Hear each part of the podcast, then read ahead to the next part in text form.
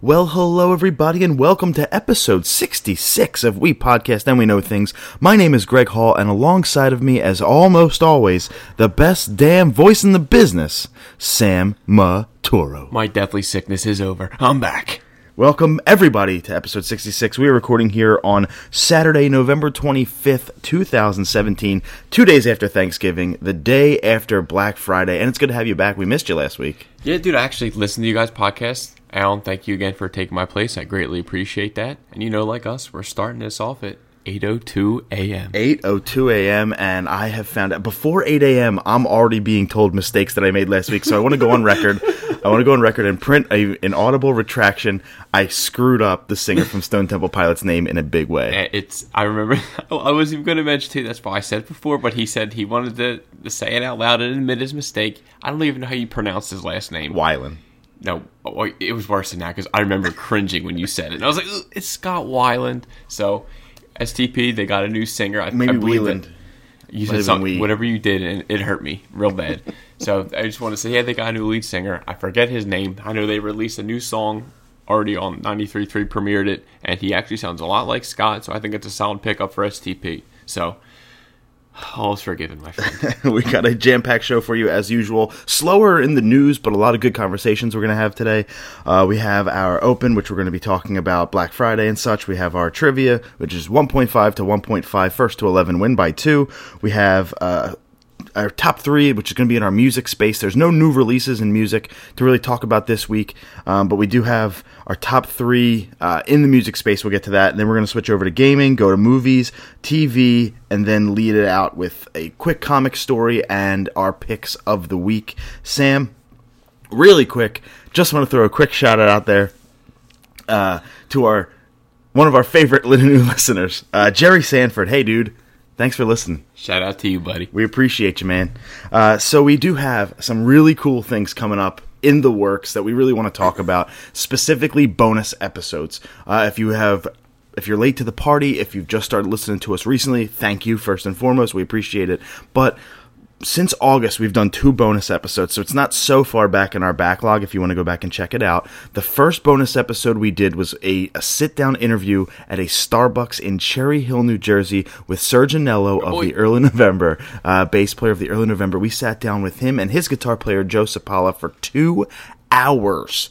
Two hours, and we actually probably talked for another hour outside of Easily. that. And that was a very special and our first ever bonus episode that you can go back and listen to that entire interview uncut with trucks and planes and Motorcycles, motorcycles in the background and wind in the microphone. It was an off, authentic experience. It really was. If uh, if we want to say that. And then the second bonus episode we did was with the band hailing out of Michigan, Beta Camp. I was lucky enough to be able to interview them via Skype. We have that entire hour long conversation available as another bonus episode, but we have a couple more bonus episodes coming up that we really want to tell you about.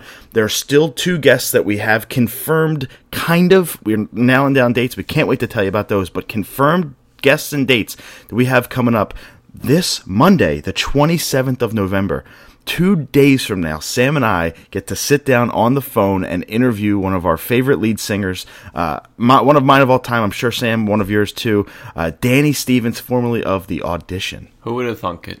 I know it's crazy. It is. It, it really is. I, I can't believe that we actually have the opportunity to. I assume it'll be a Skype, another Skype interview. So. Actually, just he's gonna call right Oh, in, right oh, over the phone. Perfect. Why not hold it right up to the mic? yeah, gave, gave gave him the phone number, and we got this going.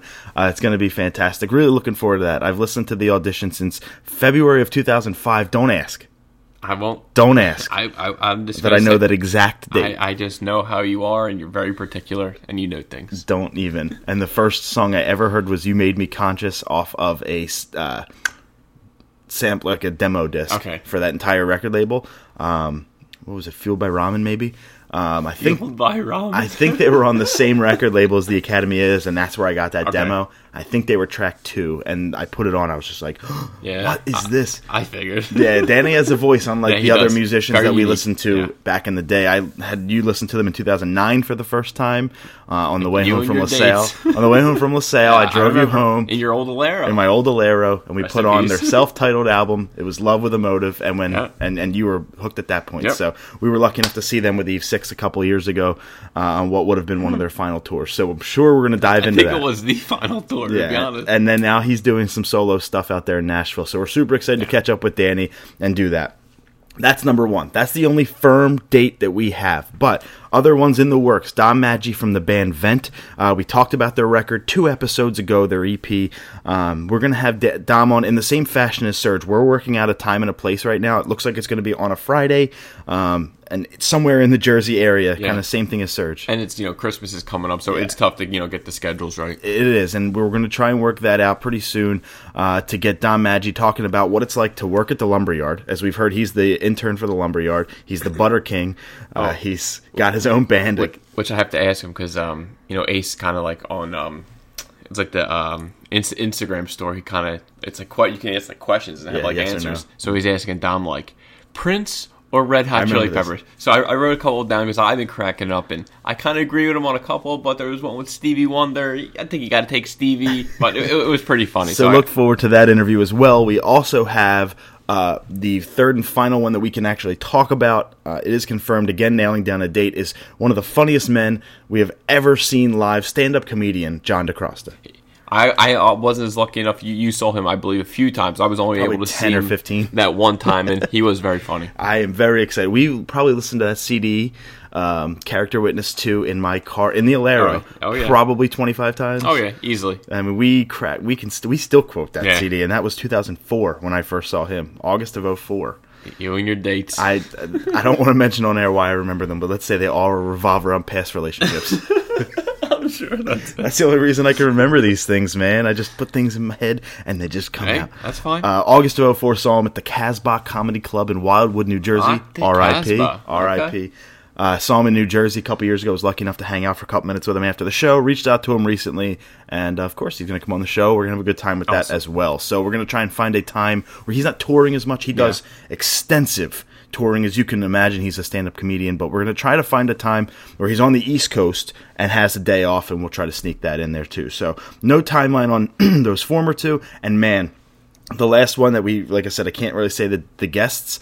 Holy smokes. If it works out it looks like it's going to be somewhere in january or february uh, but it'll be a live interview as well and that That's would it, be the and great, that would be uh, one of the greatest that we could ever uh, ask for. So we're working this stuff out so we at least have three potentially most likely i mean i got the yes now we're just trying to nail down the date four more interviews. I have reached out to a couple more folks uh, as well that have not gotten back to me yet so i'll do some follow-up on that. But we're trying to bring you a bonus episode once every month or two just to say thank you guys for listening and obviously because these are our freaking idols and, that was, and of course, we also want to you know meet, talk with them. So that's cool too. yeah, I want to hear people's stories, Yeah, man. I can't wait to hear Danny's story. What? How did he start in the audition? What? Yeah, how do you go from here to there? to- you know, the what I mean? change to your solo country different. career in Yeah. Nashville. I want to hear that story. So we're looking forward to that. And Sam, finally, last thing in our open, dude, you got a freaking bargain. Yesterday was Black Friday. Yeah. Holy smokes! And it, you know, it's I find it so funny. Like you know, after Thanksgiving, people are after at the sh- you know at going to the store, they're shopping crazy, and people posting videos online. I don't know if you saw there was this guy. I think it was like the manager at Target, and he kind of gave like this It's speech. the epic speech. It's a It was couple like, years it was old. like it was like the smartest speeches. yeah. Oh, dude, I was cra- I thought that was This hilarious. is Target. I was cracking up. But you know, even like people you see on Facebook, like they're posting like these lines, like, okay, you're gonna go out and shop and wait in two hour lines to save twenty bucks or get a free scarf. Are you out of your fucking mind? I don't need anything that bad. Just wait for Cyber Monday like a normal human being. Me being on the other hand, I got a nice text from you early early yesterday. You're saying, welcome. And I did say thank you. You did. You said GameStop has a stupid deal right now. Injustice 2, PS4, 14 bucks. Mm. And I, you know me, I, I haven't played video games too much recently, but We've talked about you getting this yeah, one. For $14, literally I had to get it. So hopefully it'll be here this week. Yeah, and hopefully we can play it a bunch before we come on and talk to you about it. The TMNT DLC is coming out soon, so I really can't wait to play Yeah. it. And uh, I love how that you can use them as like a whole like it's it's all four of them as a team. Like that's pretty sweet. Yeah, so I'm looking forward to that as well. Uh, my Black That was, Friday, and that was my only shopping. That's all I did. yeah, my Black Friday consisted of Christmas shopping, which I can't say on the air. Uh, okay, and then, let me say it. Okay. and then uh, the only thing I bought for myself was War for the Planet of the Apes on Blu-ray. Got it for eight bills. That's a steal. Yeah, We're just prime. robbing these stores. Prime, no shipping, see, it'll be here today. Uh, hopefully, I'm super hyped on it. Um, You should be. It was, it was a good good movie. Oh yeah, and I love the Planet of the Apes film, so I'm really looking forward to that one. But I'm with you, dude. I don't do screw that. I don't do in store Black Friday shopping. Now the the female above me sleeping right now, she loves it. She loves Black Friday. It's her tradition. Go out with her mom early in the morning, get her shopping done. But now she's got an office job for the first time in her life, so she hadn't had that opportunity. So she tells me, Greg, when I come home from work, three, four o'clock, can we go out?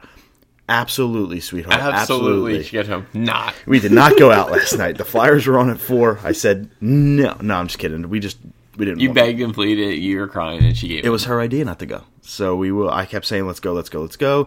It. She was probably tired. Long day she work. at, right around seven, eight o'clock. She was like, "I wish we went." I said, "It's not too late. We can go to Target if you want to go. We can go to Boscov's if you want to go." We decided not to. Um, Thank God. I, th- I think again, with our good judgment, decided not to.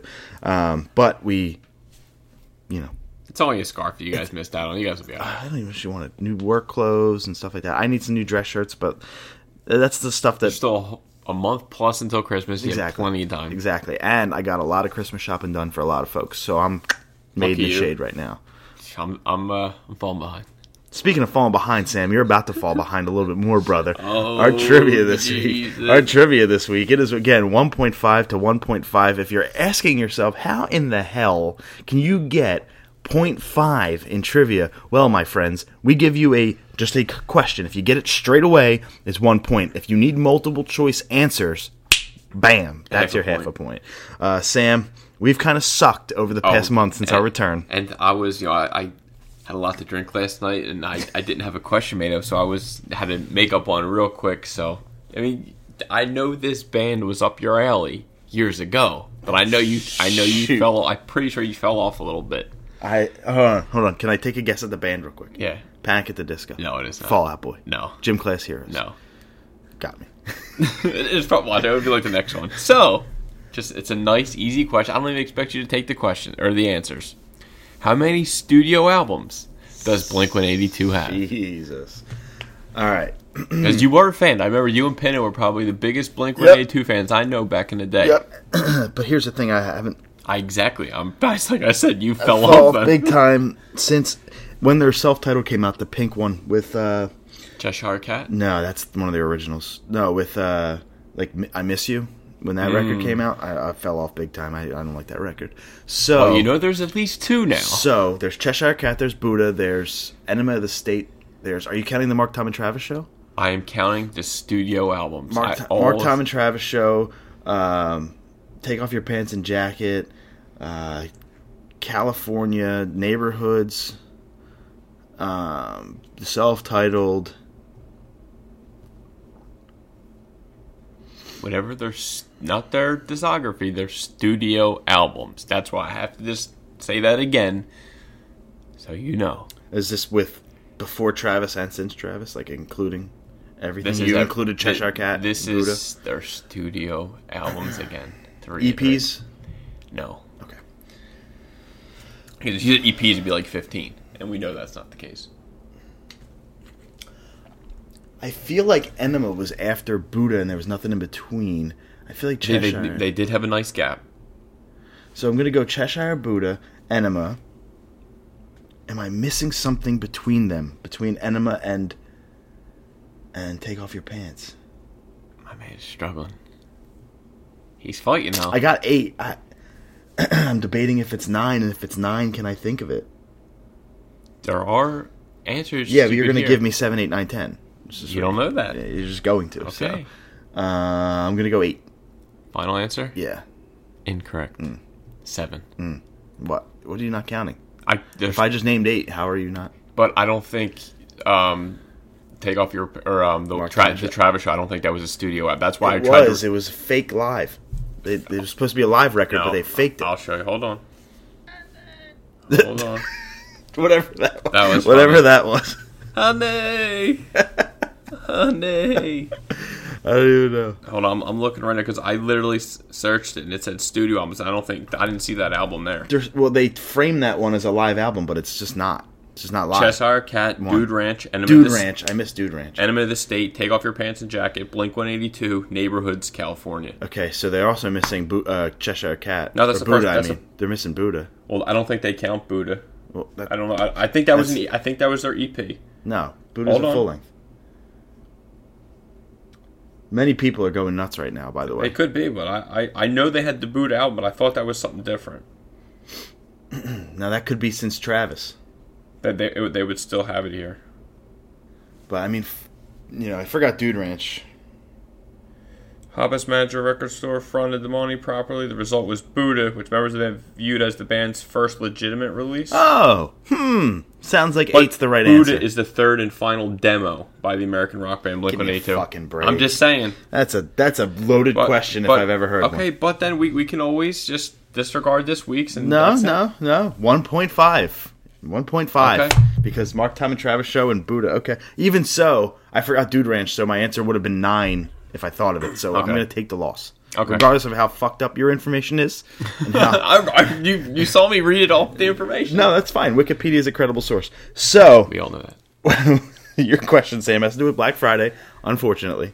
And it has to do with Black Friday of this time last year, because we had a podcast this time last year. And I remember your question last year around this time was when did Black Friday start? Mm-hmm. I was gonna do that, but we already had that question. I don't know again. I, I know the year. yeah, I don't I don't know Oh, why really? my Okay. But Sam, in 2016, what was the best selling tabletop game? Not video game, board game, tabletop game. What was the best selling Black Friday tabletop game of 2016? I ha- I have an idea, but I might have to hear him because I. Okay, let me hear him. Okay. A. Bean Boozled. Jelly beans. They can either be skunk or Mm. Yeah, yeah, yeah. licorice, whatever. Uh, pie in the face. The whipped cream on the hand thing. Monopoly. Or meme the game. I wasn't okay. I was thinking of a completely. What were you game. thinking of? I, I I was won't think- take it as your I was thinking a clue. ah, I- I don't- I'm gonna know. put Clue on here instead of uh, a different answer. I don't know. I was gonna say which one's that. I love Clue. Clue has got me through a bunch of summers. I, I remember that pie in the face. That was a nice little fad. And I know people like the jelly beans. Monopoly's always a big game. And they have a lot of versions of it. Not trying to talk you in or out of an answer here, but Game of Thrones, Pokemon, all those other. And what was the? Meme the game? I'll narrow it down. It's A, B, or C. It's not me. I was gonna say, I was like, can't. That's stupid. It's a new game. I think that wasn't even around last year. It's it's it's Monopoly or, or it's Pie or it's jelly. I mean, they're both solid because I know they both had their fads. Mm-hmm. You got the all-time classic and then the two fads. Which one are you going to choose? And this year No, 2016. Or last year. last year.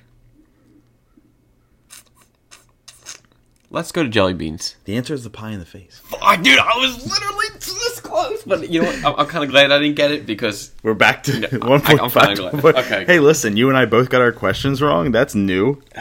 Never knew that one to dude, be. I, I literally double guessed. I was literally gonna say pie in the pa- uh, pie in the face, pie in the face. God damn it! It's all right. You had a one in three shot. Listen, You blew it. you blew it. All- It happens to the best of us. Oh, In the music world this week, again, there are no real releases that I thought were that we would kind of be into or that our audience would like be I, into. I just know Stone Temple Pilots. They came out with a new song with their new lead singer. I forget the title off the top of my head, but it was a good song. Just type it into Google, you, you'll you'll find it. But he sounded a lot like Scott Weiland, so yeah, I, I, I, think they're off to a good start. I don't remember seeing. I mean, there's some compilations that came out. Um, bunch of some Christmas records that came out. Uh, Oh, you don't say. But yeah, but we because we are officially in the holiday season. Yeah, The it's doop coming. dee doop It's- and the it's coming dickory to- I'm hyped. I, just love the it. It's like the day I'm after whole- Thanksgiving. Everyone's house is Christmas trees up, stockings up. I'm like, Yo, I- I'm gonna I'm throw one of them. I'm one of them. I'm getting dizzy. We got Christmas lights on behind Sam right there, wrapping up the lamp. That's got our the- lights We got now. the tree going on. We got the stockings. We got the the minion inflatable minion out front. The greeting card. oh yeah, that's right. Yeah. We got it all going out front, baby.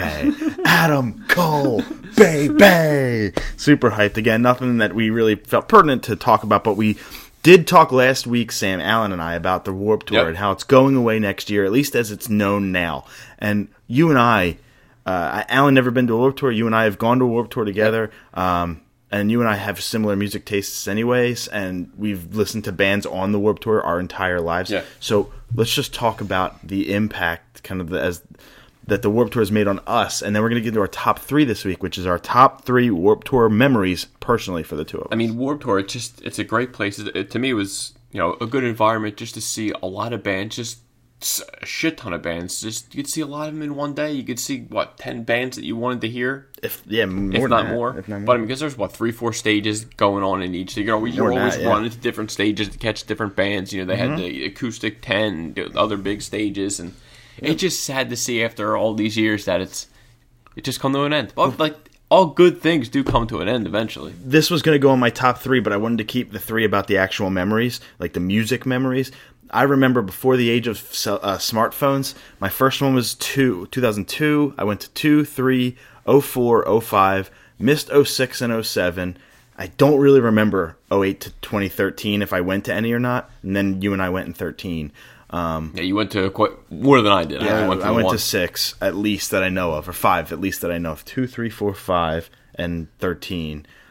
Or no, and eight. I'm saying, yeah, I forget six. I think six is what I've totaled. Six, eight, nine, one of them. Uh, And before the age of smartphones, so every single one of them, but the one that we went to in thirteen. They may even have had this in 13, but it was raining. I broke my foot, so I don't really, I didn't really want to do any walking, so I don't really remember. It was cold out. It was awful. I, I loved it, though. My, my number three is like like a funny memory. I got it. Rather than more music related. I remember though, instead of like looking on our phone for what bands were on what stage at what time, they used to have this giant inflatable uh, Velcro board. Well, didn't I think they still They, had it they might we have that, probably because it's a staple. Yeah, yeah. I don't remember if they had it, but that's how we used to Yeah. check what bands at what time. Is we used to go to the big giant inflatable thing, tell us what bands at what time, and we'd be planning our day on this giant Velcro thing. That to me was something that was awesome because it, it kept you on track. We didn't have smartphones, barely had a cell phone at Or that time. write the times on your hand just to remember. Oh my gosh, yeah. Or just keep running back to the middle to Yeah. look. Oh, who are we going to see now? Who are we going to see now? Those were the days. the The Warp Tour to me signified a way to get into new bands that I'd never heard of. This day and age sprouts to mind where I'd never heard of that band. Show up, hear them off in the distance, go watch them on stage. Probably four people watching them, and then after the show, they just walk right off stage and start talking What was to you. the one band? Was it Red, red Light, Red, Green Light? red, gold, green. We saw when we saw that we And we would have never heard that band. never, Yeah. and we're off in the And, distance and they took us by surprise. and we're just hearing Yeah. people rapping with actual instruments and we're like yo we got to check this Yeah. out and they killed it Yeah, they really did. they absolutely killed it so really red gold green really good rock rap band where they're rapping with their own instruments super good they have an ep and an lp i don't know if they've come out with anything in the last two or three years but super good stuff there too it's just a time and a chance for you to go in with an open yeah, mind I agree. this past year i had no uh, urge to go this past year the lineup was not for me they they went to like Yeah, a theme a bit, yeah. of like a punk rock theme and There was, maybe there, like were, a there, were- heavier there was a few good bands that I wanted dance to see. gavin dance headlined it and that's Yeah, obviously huge and- for me yeah, i love them one of my favorites th- Then you're going there, you're listening to, you're there for what eight hours until you hear like the the actual band that you're there to go to see. And by the time end of the night, you're my feet hurt, my voice is hoarse. You know that's, what I mean? that's the thing. At 15, you don't care about those Yeah. things. At 15, at 12 o'clock, you have it planned out. Like I look at it like the Pinelands Music Festival in 2016 or 15, actually, when Ash and I went, and actually the early November headlined that with "Hello Goodbye," "Jukebox the Ghost," um, "Sleeping with," no, not uh, oh, what's that acoustic band? It begins with an S. Oh gosh, I can't remember right now. They had. I, I can't remember right now. But anyways, um, super good lineup, and there was something all day. Yeah. Cruiser, and then you mean everyone we know, and then like we're hitting all these bands that we really wanted to see, um, and it was perfect. It timed out to be absolutely perfect. We maybe had 35 minutes. Um, between the entire day. Actually, shout out to Serge again because as I'm walking out of the bathroom, he was walking in just randomly, and I was like, "Yo, dude, can I get a picture?" He's like, "Of course." And I still have that photo. As a matter of fact, I sent it to him like a couple no months shame ago. in your game. No shame. I'm like, are you kidding me, dude? No, you got to take a shit. You got to hold on a second. I need a photo for the eleventh time. Come on. Hey, you're right. Why not? So let's get into it, Sam. Our top three Warped Tour memories. so my number three is not really music related, but when we went in 2013, I, I'm assuming these are all going to be when we went. Of course, exactly.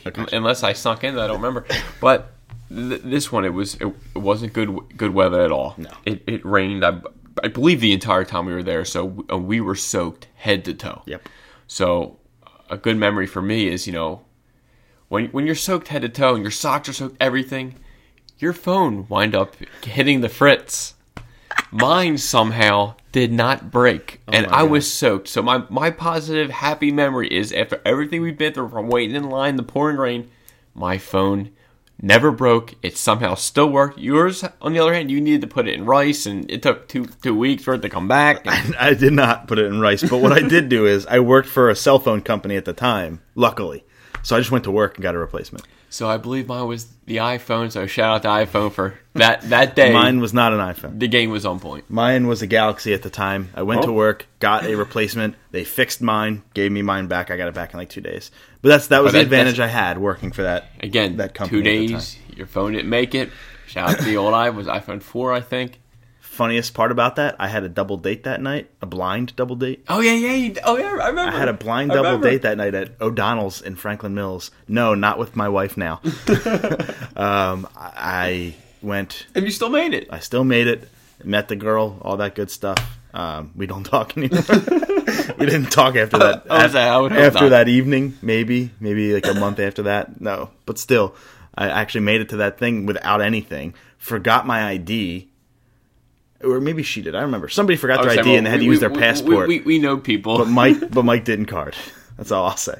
Shout out to Mike. Well, So we that was my po- little we were- positive memory. We, by the way, we in this story we're all 24, so it's cool. Okay. We didn't actually need to get ID'd. we weren't like underage drinking at a bar. We were all of age. I mean, but it could happen. but We don't know. you know, you know. My number three. Uh, this was also, and this is my only 2013 on there. Um, but it had been what at that time nine years since the movie Life came out with the record. It had been a hell of a long time since I've seen them live, and to get to see Vinny acoustic solo playing Avalanche, playing Yeah. Movie Life, and playing some solo stuff that he came up with was amazing. Yeah. And we were right there in front of him, just like two rows deep Yep. to his to right his the, right, in the tent. I remember. Mm-hmm. right in the acoustic basement tent. We'd seen Ace there as well, actually, either right before or right after. And Ace right did a after. thousand times a day Yep. for like one of the first times we'd ever heard that song. So just that acoustic basement is my memory in Yeah. general. Seeing solo acts of artists that we grew up idolizing and loving that we hadn't seen in a while. I remember, I mean, Even though we, we missed William from Academy is, We we, did. didn't know he was playing. I did but not know William Beckett was going to be there. That's a huge regret, Yeah. man, because we. I first of heard all, William had a little Beckett, negative and a positive. William Beckett kills it. Oh, His solo stuff. We, saw well, at least I saw once with you. yeah, I saw him. You saw him with Kiss, didn't you? Before they Oh yeah, I saw him twice. That's right. They Yeah. opened for Kiss. They- the they- most w- weirdest opening band for Kiss ever. Yeah, you saw them Academies and Kiss. We just saw their ten year tour of Yep. almost here uh, within the last two years, a year and a half maybe. which was awesome. But that was Yeah. they killed it that night. Williams got a fantastic voice. His solo stuff is like super good. Hopefully you can check that out. I saw them in 04 as the first band for Motion City soundtrack. It was Yeah, the Academy cool. is Limbeck and Motion City. Academy is did four songs off the record. I'm chilling in the back. I actually met up with William. We're talking. We're talking. We're talking. Um, really fun guy Yeah. bright eyed. You know, I I know I'm just the third. You know, first band here. Don't know whatever. And then the next year, almost here blew up Yeah, that February. yeah. The next year, they were back at TLA. I go see them. They're headlining. I forget who they brought with them. I think uh, the Academy is. I don't remember who their May? opening bands were. No, May I saw with Waking Ashland. Um, in in August of 04. but uh, saw them next year. He didn't remember. I was pissed. And oh, as, a, dude, as a 16 year old, you No, you, I, I hear you, but you remember them. They might not remember his you. his you got This is when they before they got big though. But this was like little old William Beckett. But you got you got doing his four songs. They're just getting out there. They probably met a thousand fans. They toured all over the freaking world. Not at that point in 05, Well, I'm oh they sure were just toured. getting big. Dude, I wouldn't remember to, nobody. I was pissed. He could he could have just been blown away. I like, saw him uh, at the cheesesteak shop right down the right down the street, Jim's, and I was like, "Hey, William, hey, last year," cheesesteak. and I re- I recounted the conversation. this weirdo? yeah, probably. You know what? I'm going to stop the conversation because it got somehow in the academy. Is it is normally though? Just remember the acoustic tent is Yeah. is my number three memory. So my, my number two is basically right off that is base is hearing, seeing, meeting, talking to, getting a picture with Vinny from the movie Life, who actually I bought his his Yep. solo record And at a the time, and he, signed it. Yeah, got his little B, shirt. little B tank, I might even still have it. Yeah, I think I do. The, The white one. black. Oh, I thought it was white or black. And It was. Yeah, it is white. say it was white. White with a black But, B. but like you said, it's you know you, you don't really get the chance. Well, number one, he they have he hasn't at least toured in years at that point, so to actually get to meet him, hearing the old songs, hearing some new songs, And just for me, it was my first Warp Tour that I went to, and it was just besides the rain, it was an awesome experience. Funniest part about that, in the year after that, 13 to 14, we'd seen him two or three extra times after that. Oh, easily. He, we saw him at Starland open up for Motion City. We saw him at uh, As I Am the Avalanche Yep. down in Fishtown. That was awesome. That was awesome. Doing shots with him Yeah, beforehand. and we st- yeah, I bought him shots. I We was bought him shots, and just the three of us, me, you, Yeah. and him, did shots. And and Po- Popejoy was there. four, Yeah. yeah. four of us, and then I got elbowed in the face by. Uh, and, and so did he got my elbowed, buddy he, Matt. and he got elbowed in the head. Yeah. when the guy uh, crowd surf. I'm pissed. I didn't. I got hit in the face because I they knew they were hitting me in They, the face. they knew you. It was they did, and I and I, I still don't like you, and I'm not going to name you, Okay. but you knew who I was, you piece of crap. Uh, number two, 2005. Um, it might have been 2004, but I think 2005. Meeting.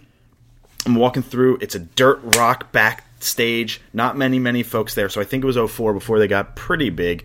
Um, it was after the drive through DVD volume 2 came out and one of the sections in drive through volume 2 from hidden in plain view was john spiderman. Spiderman spiders when he's i'm john spiderman. I got a bagel and hardware shop and it's one of the funniest skits i think in that. Probably my favorite skit of any besides the leftovers. yeah. um, in any drive through dvd so when i met the band i was like can you autograph this as John Spiderman. And he said, of, of course. So he writes whatever. And then Joe, the lead singer from Hidden in Plain View, comes up and says, hey, like, we appreciate you, blah, blah, blah, blah, blah, knowing that stuff and all this other stuff because I was talking a lot about the DVD. And they said, what's your favorite song? And I said, The Chaser. When they got up on stage, they dedicated The Chaser to me. Th- that's awesome. This is for being, Greg in the being, back. Being as a, a young twenty, you were what? So you had to be what? 16, Ni- 15 or 16. So that that was that's a good memory to have. 15 or 16. That's a and that's a hugely influential band. Um, you know how I felt about them when we when Yeah. they re, when they That I do. reunited. and Ace actually Ace opened up for him acoustic. Yeah, he uh, did. for for Hidden I in Can Plain Make View. a Then they came out in all white. Yeah. Yeah, that was a great night. And then we saw him. Pope Joy and I saw him again at the Troc a couple years later, and and just it's awesome. It's so good Yeah. to have these memories of 05 and 2014. Yeah, all them years in All in the years in between. So it's all really cool that they dedicated the Chaser to me. I'll never ever forget that. That's awesome. My number one, no surprise. Again, even though I met Ace before, I think two or three times before that in other shows, um, but I never actually met the whole band minus Jeff because I believe Jeff Jeff had a wedding to go to, or he might even get married himself at the time. But um, yeah, we we were in line for at least 15, 20 minutes waiting to meet the band in, in the absolute pouring rain, Those photos were hilarious. and got- you know got There's the one of Yeah. Sir, I think it's Serge. Yeah, just double thumbs up. He's got the hood up, up. Yeah. yeah. So you got to you know talk to the band a little bit. I bought a shirt. They all signed it. Yep. I have a sh- so if anyone's listening, I have a shirt signed by everyone but Jeff. Shout out to Jeff. I need your signature on that. I got you. Jeff's signature in 2004. Now you got me aces on a dollar bill. was that only And Ace? I don't thought I got you the no, whole band. It was just ace on the dollar bill, and I don't know where that dollar bill. I probably spent it. Wow. No, it's gone. I don't do. You took, we, we- Wow. Times are tough, but I still have Ace's autograph on a shirt somewhere. But again, I That's why you wanted his autograph again. You know, in 2004, I went uh, with again an ex girlfriend, This is, this is a theme with him. and uh, we went and saw the early November. And obviously, two years into my fandom, there, loved them. Never met them at that point. Um, it was the same as my number one. My uh, well, I'll just tell you my number one, and then I'll get into the story afterwards because they kind of coincide. 2004. Warped Tour, there was a special guest that was unannounced. Uh, but you but you knew about it. no, hoped. You, you, hoped. there was rumors or There was no internet. Oh.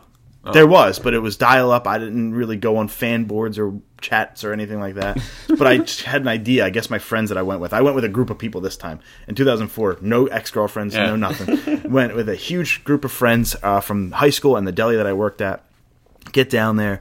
That's actually on the van ride down is where I got introduced to the Rocket Summer Oh wow! oddly enough. Nice. Um, so July of 2004. Shout outs to that year. It was a great year. And um, get there, and the special guest is the early November. I'm wearing my my early November Blueberry Capital of the World T-shirt, so I'm already hyped as shit. Uh, this is my first time I ever crowd surfed. So at 16 years old, boom, I'm up there. I'm Little crowd surfing. I'm crowd surfing during every night's another story. I get all the way up to the front. Instead of security putting me down and having me run off, I ran up on the stage and for go Like- go like a go little like a little fangirl. And up there on Go Go Go, I screamed it into the mic and Ace let me, and it was super awesome.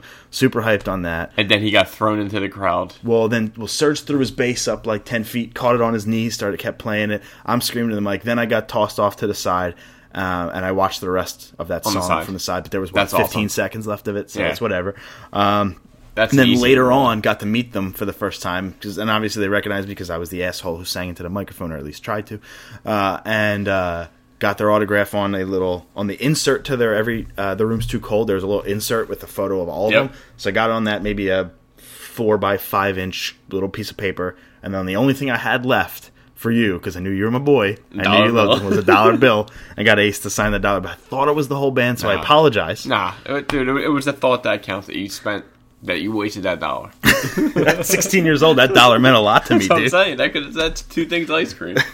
What ice cream is 50 cents? Fifty cents for the uh, the uh, the sandwich, freaking ice cream sandwich. They were like fifty cents back in the day. No shit. Yeah. Oh, I was, I was busy spending a dollar twenty-five on the WWF bar. yeah. Like a sucker. High roller, yo. We, Like we a all didn't have the deli job. You know what I mean? Yo, I missed that deli job. That's what I'm saying. I know you liked it. So let's get into gaming, Sam. After that stroll down memory lane, uh, I guess we're going to stay on memory lane because the nostalgia trip has hit us. Pokemon Ultra Sun and Ultra Moon are out. They've been out for a week. We didn't think we were going to get ours till Monday or Tuesday of this past week, but mine showed up on Friday. The day came out, and yours came the very next day. Yeah, well, I mean, even if it did show up Monday, Tuesday, I didn't get a chance to freaking play it until yesterday. So I, I knew that I had to get some type of impression. And one thing I, I think I I don't remember noticing on the the other, just the regular Sun when first came out because I got the Moon this time. Yeah, you got you got Ultra Moon this time when you bought Sun. I got Ultra Sun this Yeah, time, so and just I originally bought Moon. So we, we switched it up. Just something something new. Even though I picked the same starter Pokemon because Litten's the man. But when you're near the beach, did you notice Pokemon flying in the air on the last game? yes, Okay, I see. I don't re- I don't remember that. like as you go up that hill and they come over your head.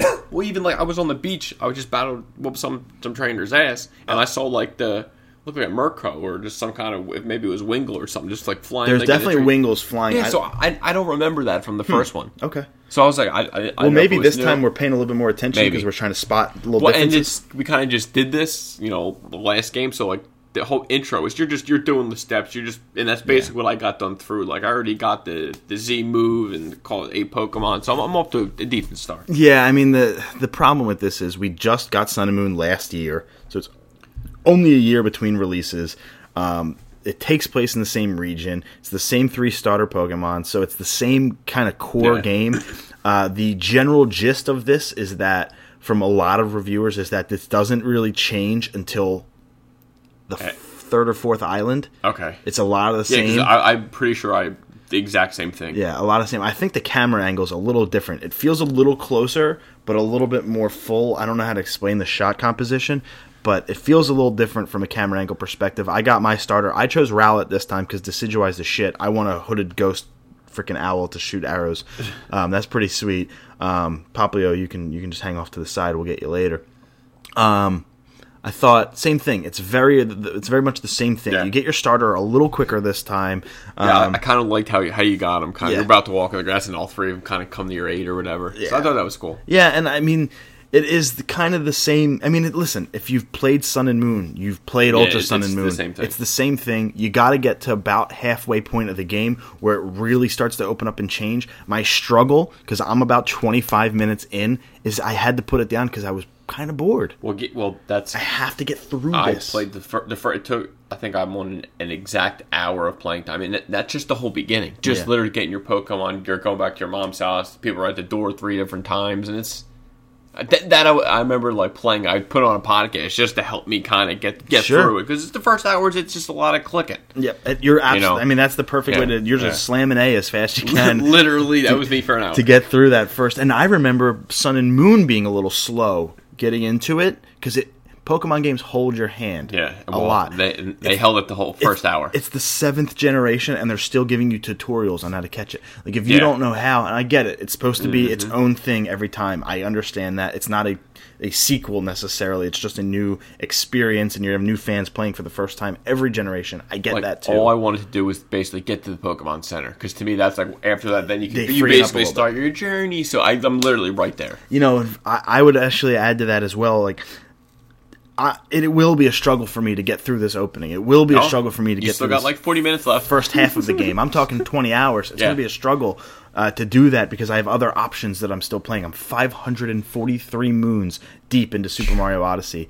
Um, You're in that real deep lie. I'm real deep there uh, in that game, and uh, I I have that. I still have the SNES Classic. I have the Fractured But Whole still. Like I have games Yeah, that you I have a shit ton. I have to finish Cuphead. Like there's definitely things that I want to do that I'm like, do I really want to go back and play a game I just played last year? And You I, will. I, I of course I, will. I think the the podcast is like a gives us another reason just to play for a half hour, play it for what you know, whatever you know, just whatever we can get out of it. Right, and continue the impressions. The issue with that I have with this game, the biggest issue outside of repetitiveness so far, I mean, like I said, very early on, but seems to be a consensus out there. Uh, the biggest issue I have is, dude, I've played these games since '96. Every single generation, We know how to catch and play Pokemon. we know, and I'm tired because Yeah, I yeah. have them. Oh, I I don't get. I don't get excited anymore when I see an Abra in the wild, even though like you, You get know, one shot have and he tele- right away, and he yeah. teleports. I don't get excited because I've caught him literally 16 fucking times. but no, I, I've caught him so many times that I'm kind of over it at that point, and and uh, I, I'm I don't want to sit there and catch everything in every region like I've done in the past. I just want to Yeah. get what I need, level up. I mean, I still find Beam. myself walking through the grass. Anything obvious, I want to catch it all. You know, not just the old school. Gotta catch them all. Yeah, catch- that's you know, definitely the collector in us, and it's it's going to be a little bit pain in the ass just to get it started. But I think like once you we start getting moving, we get the first island, you know, we start whooping some ass, and our Pokemon actually get strong. I think we'll get through it just fine. Pokemon games have actually now shipped over 300 million copies. That's not sold, that's shipped, but the number sold Yeah. has got to be close to that. That's still an, an astronomical number of games out there in the wild. Do you think that they knew that it would Pokemon would become this big of thing when they first started? Dude, there are so many cool YouTube documentaries of how Pokemon got started and the history of it. And, uh, you know, Pokemon 101 comes to mind, or Nintendo 101 featuring Pokemon Red and Blue, and then another one for Gold and Silver, then a third one for Ruby and Sapphire. I, I the, from Balrog, they, they come to mind, but just to watch them, you know, it was Uh, we- originally inspired by you know those machines where you put a quarter in, you turn the crank, you get one of those capsules, and you you see it. It's like at the bottom, then the the dome top, and you pop it open. Oh, and yeah, yeah, yeah, yeah. That's what inspired Pokemon. That's And they said, what if we could put monsters in there? That's why it used to be capsule monsters. I just think it's it's cool. Like we were there from the start. yep, this is and, one fad that you know, we were there since the beginning. it's still going. So that it just it's just cool that everyone's like even the kids now are still into it as when we were kids. In an hour and 17 minutes on Disney XD, the premiere on TV of the new Pokemon movie I Choose You is happening. Oh, I'm sure you have it recorded. I'm having I'm DVRing it, um, and, It- it's and got- I'm sure it's on demand. No, I don't know. I have no freaking idea. I'm, you know, I'm gonna give it a shot. I don't really care as much. It's getting shit on, Yeah. and I'm not like a. Listen, I like Pokemon. Misty and Brock. That's this it is for true. you. They took out they took out Misty and Brock. Um, you know, again, I'm almost thirty. I like Pokemon. Don't get me Yeah. wrong. I'm not the same as I used to be uh, Uh, when I was a kid. Yeah, we're we're semi-adults. I know, right? At least, at least in we can't in say full stature. adult because that just That's never going to happen. We're, we have a nerdy podcast where at 30 years old we talk about Pokemon, but still. Well, I'm only 28. So. Oh, sorry, my bad. I'm almost I'm almost 30. I'm 29. I'll be 30 in a couple months. But uh, I I don't I don't care about the extended universe stuff. Yeah. I only want to play the main game and move on. I don't care about the show. I don't care about the movies. I don't care about the other games that come in the franchise. If they redid Well, Stadium or Snap, I'd be I down. would say wait till a new one comes for for Switch no and you're all shit, over but that. that's going to be a main series I gotcha, I game. That's different. And uh, you know, they last time they did the stadium was Battle Revolution on the Wii, and that was trash. So if they can put together a nice stadium with 800 different Pokemon, if they can do a, a, a different snap where that you can use the Switch gamepad as the that camera, that'd be cool. that'd be really sick, dude. So I think it's got we have we have our chance to do this, but we'll see. It's just it's a good game. I'm happy it's got 300 It's just- million out there. Slow and steady for us. That's that's kind of right. So every week we'll we'll update you. It won't be as in depth as it was in the previous for X and Y for Sam, and then for Sun and Moon for us, um, because it won't be as we're not going to be playing as often. and it's not going to be yeah. But Until we get to near the end of the game. That's right. When when we get to that point, then we'll talk about the differences. Because boy howdy, there are a ton once you get to that part of it. So I'm I'm excited to get to there. That's the reason I'm going on is because I know that eventually my shit's going to get flipped And upside down. and I want to catch some cool legendaries too. I only have six left, and that's another Well, thing. I'm- if I'm I just- can get to the end. Right. Well, I want to fight not- Giovanni, dude. Fight all those Yeah, dudes. get the. Well, I just want to get. I believe I have Rainbow Rocket? Lugia in mine. I don't think you have Lugia. I do. I have oh, Lugia. you. Have, so I don't have Lugia. So I have Raikou, and you don't have Raikou. I have all. I think I have all three legendary. No, I'm talking beasts. for the for the new game that you can get. Oh, oh, oh, oh. I, I'm not you. Um, I believe. Yeah, I think I'm the one who has Lugia. You're the one who has Ho-Oh, maybe. Ho Ho and, and Raigi, like the tiger. What the hell's a The liger. I don't know. Whatever he looks. There's he looks Entei cool. Suicune Raikou. Suicune. No, not Suicune. It's the Suicune's the guy. yellow one. That's yellow. Oh, okay. I like him then. Yeah, That's the Raikou like. is- Yeah, I like him. Or no, maybe Suicune is the blue one and Raikou is the Yeah, Raikou's the the, the, the yeah, saber tooth. Yeah, the saber tooth one. Yeah. And then um, Lugia and Ho-Oh are in different ones. I can't remember all the legendary exclusives, but that's stupid because there are exclusive legendaries Yeah. for each version, but that's why we have the different ones and we could just borrow each other's Exactly. or trade or whatever we need to do. Pokemon Go. There's a global challenge going on right now for the next few days that Niantic has challenged us, the players, to catch 3 billion Pokemon. And if we can catch 3 billion Pokemon, we're going to get some rewards. Um, Will they have all my information, my gameplay? They have everything? No, Niantic. Okay, go have yourself. at 500 million catches, which we've already had, there will be double XP in six hours for lure modules, plus more Pokemon appearing globally with no specifics. That's pretty That's already happened. That's cool. At 1.5 billion catches, which has also already happened, you will now get two times Stardust and even more Pokemon appearing globally, which is cool. But if we hit the gold, 3 billion catches, you'll get double XP, 6 hour lures, two times Stardust, and worldwide, you'll be able to catch Farfetch'd. Oh, that's kind of neat. That will I, I will get into that. Farfetch'd. And in East Asia, Kangaskhan, not in America. Yeah, frig us. Frig us. Real pissed about that, but that's, that's that's, the cool that's still stuff. kind of neat. Kind of neat. I'm not. I, I'll, listen, I caught four or five. I do not play. yeah, I just no, don't play. I'm, I'm, well, we already know where I stand. we know where you stand, and, and I told you I I've given it up until Gen three comes out. I played it for the Halloween event, got all the Gen three Halloween ghost types or whatever. I'm back off of it. I'm, I'm I- glad to see you still kind of, you know, you're hanging around. mm, once a week. But yeah. that's it, just get your things, you know, get the event things, and that's it. There was a Houndour in the house the other day. I mean, I have 57 Yeah. of them, and I have a Houndoom, but I, I did have one. I did. Oh right, because your shit got deleted. Yep, that, that'd be it. oh, sorry, man, that's my bad. Uh, again, Injustice. Leave this shit. Injustice 2, we'll play it when Sam gets it. We'll have our impressions of that. Um, and that's in the DC fighting game space. But the Marvel fighting game, Marvel vs. Capcom Ultimate, has also announced three new fighters via DLC Black Widow, Winter Soldier, and Venom. Yeah, that, that that I mean, you can't go wrong. Obviously, I prefer Winter Soldier because he's a badass. I don't think I've seen Winter Soldier in a Marvel game yet. I'm sure not he to my probably knowledge. has. Not, I'm sure he has too, but not to, Maybe to my two, knowledge. Obviously, I don't think he was in three. Maybe he was in DLC for three. But this is cool because I like Winter Soldier. He's definitely my favorite character in that universe. Um, the, at least the Captain America universe. Venom looks great too. Venom's a returning character, but he looks freaking great. Well, th- you have that, and everyone saw. I know. I read a couple articles. People are super hyped for Tom Hardy because I know they're already, I think, two months in the filming. So Venom's, you know, it's pretty popular right now. Hey, listen, Venom, Carnage, all that. You can, you can't go you wrong. Can't go You wrong. can't go you wrong. just can't go wrong. Gears of War Four. One of the most popular games on Xbox One as an exclusive. I gave my impressions after I beat it. I thought the ending was hot trash, um, but whatever. I, the game itself, the core mechanics are still great. It does a lot of really good things, but uh, okay, I'm kind of warmed on that idea. Um, however, it has been added to the Microsoft Game Pass, which is the uh, which is like the Netflix style Xbox thing. Ten Okay. bucks a month, you get to stream unlimited games, whatever you want. That's on that service. Halo Five is on there now. Gears Four is going to be on there awesome. starting December first. There are other games as well uh, that are coming to the service. I thought that I had taken a photo of it. It looks like I deleted that photo because it really wasn't. You you have the pass? I do not. Okay. They recently went on sale for a buck instead of Wow. ten, which is really really cool. And you missed it. I didn't want it. I'm I'm cool with it. I just don't play enough to Yeah. care, and I'm also done with that red box theory that I had because I kept Call of Duty for three days and they charged me ten bucks. That's like one sixth of the cost I've had in the game forever. Oh, so, wow. so I'm good. I'm good on that. F Oh. that. If I want the game, I'll buy It, it. was a nice thought. If I want the game, I'll buy it Yeah. for three days for ten bucks. It doesn't make Oh, sense. well, to me. keep, keep, I would say keep an eye out for them deals, and maybe you get like doubt you'll get a fourteen dollar deal. No, forty bucks is the That's not price bad. going for for World War Two. But I beat it. I'm good with it. I'm done. But uh, I'm sorry. Um, Gears of War Four. I'm sorry. Back on the the past. There's Mega Man 10 that got added to it.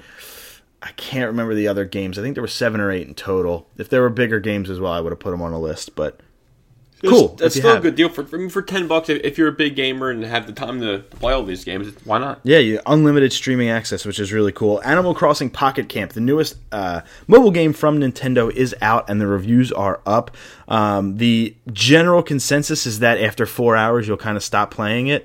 Um, but that's fine. I mean, I, I'm seeing a lot of people on Instagram posting their codes to be friends and putting up their camps and putting screenshots up. That's cool. Don't get me wrong. I, I've downloaded it. I've dwelled. I've also left the campsite. Let's just say that. Okay, I was It gonna is- say. it has not caught me in the way I would hoped it would, but Animal Crossing Pocket Camp delivers on the brief daily getaway I hoped it would, while also making some welcome changes to the franchise's formula.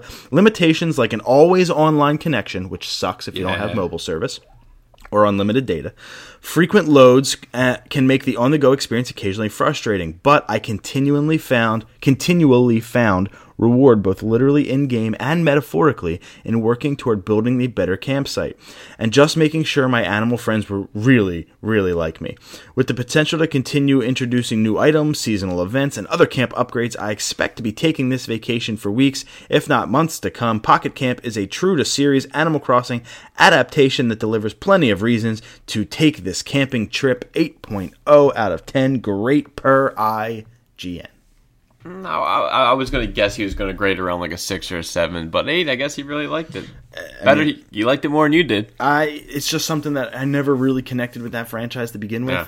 There were really cool little Easter eggs, like in one of the Animal Crossing games, you can go into a shop, and in the back of the shop is arcade cabinets, and you can play the original Punch Out, Mario Bros, and Oh, a bunch nice. of other Nintendo games. Like it's really that's really cool little Easter eggs. But other than that, Stardew Valley um, is kind of my Sims Yeah. slash Harvest Moon slash slash uh, Animal Crossing type style game where I'm going around making friends, doing quests. That's kind of where I'm at there.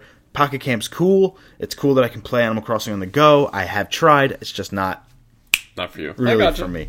Splatoon 2, however, is for me. And actually, you like that game too. Yeah, it was fun. I've fallen off since like Odyssey and some other stuff have come out. Stop buying every game that comes out. Maybe you'll have more time to play. I have not bought anything since Mm-hmm. Odyssey, which was 1027. You bastard. And before that, actually, Pokemon. Damn it. I was gonna say, I was there. You just bought Pokemon. Yeah, you're right. All right, Why I'm are you gonna- lying to us and our listeners? I'm gonna stop. I'm gonna stop. But Splatoon 2 is getting two free. Free. How much?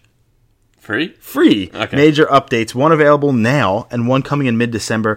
Four new maps, new gear, over 100 new hairstyles, a new salmon run stage that increases, and I'm sorry, and a level cap increase from 50 to 99 in multiplayer. That is freaking awesome. That that's all free. It's it's good to see that the the game's doing good and that they're still adding features. You know what I mean? Just because it, it's like it's a different game. I never heard of friggin' Splatoon before. Mm-hmm. I didn't play Spl- Splatoon one like you did, and to me, it's fun as shit. Did you happen to play that event? I did. Did the? Splatfest. Okay, yeah, I yeah, picked. I picked sci-fi. No, I picked No, fantasy. no. I, was gonna say you. I I, I remember you saying I would pick fantasy. I picked fantasy. Okay. I believe fantasy won. I don't remember the results of the Splatfest. I should have probably talked about that or put that down on my notes, but I don't remember. Uh, and then the one in December will bring Clam Blitz, which is just an all new mode where basically you have to collect. I believe it's first to collect 100 clams or something like that, but it's a brand new mode, four new maps, all this new gear, new weapons, and it's free. and it's all free. That's awesome. That's Nintendo stepping up and really delivering Nintendo doing big things. on the content. Yeah, on the content that they said they will. Now that's free DLC. In terms of paid DLC, Mario plus Rabbids Kingdom Battle has its first pack of DLC out for seven bucks, eight new challenge maps, all that good stuff. But they That's not bad. Seven bucks. no seven bucks. You can do the season pass for twenty and get all the DLC, or maybe it's fifteen and do all the season pass stuff. I am not. I did not, and I will not. But the second one, this new wave of DLC, screw you. This new wave of remember, I have headphones. I can hear every word. uh, this new wave of DLC, shut up, has been reportedly leaked, and this is really cool. Eight new solo challenges, five new co-op maps, sixteen new weapons, and an exclusive world featuring a new hero. See, I can't use. I cannot see you staying away from this. It depends on what the character is. If it's Waluigi, I'm in, brother.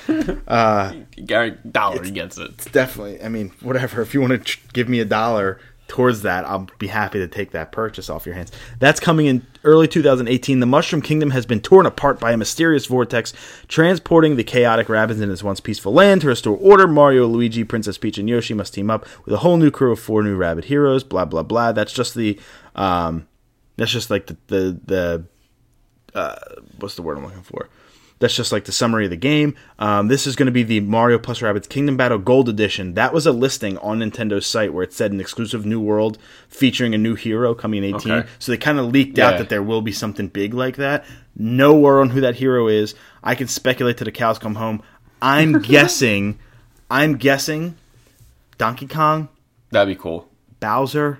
They're- given that Odyssey. I mean, I- did what Odyssey did with so Bowser. many characters to choose from. I feel like it's all going to be good. yeah, I mean, I would even take like a Wario. You're in Listen, shut up. a new world maps characters. Come on, We'll see how seven much dollars. pri- ain't- Seven No, dollars ain't to kill or we don't break know, it. No, we don't know how much this one will be. I'm assuming this one's going to be more than seven. The first one was seven. This one will probably be more like twelve. That'll equal the twenty dollars season pass or whatever. Maybe it'll be fifteen. That'll be twenty two. That way, season pass members get the discount.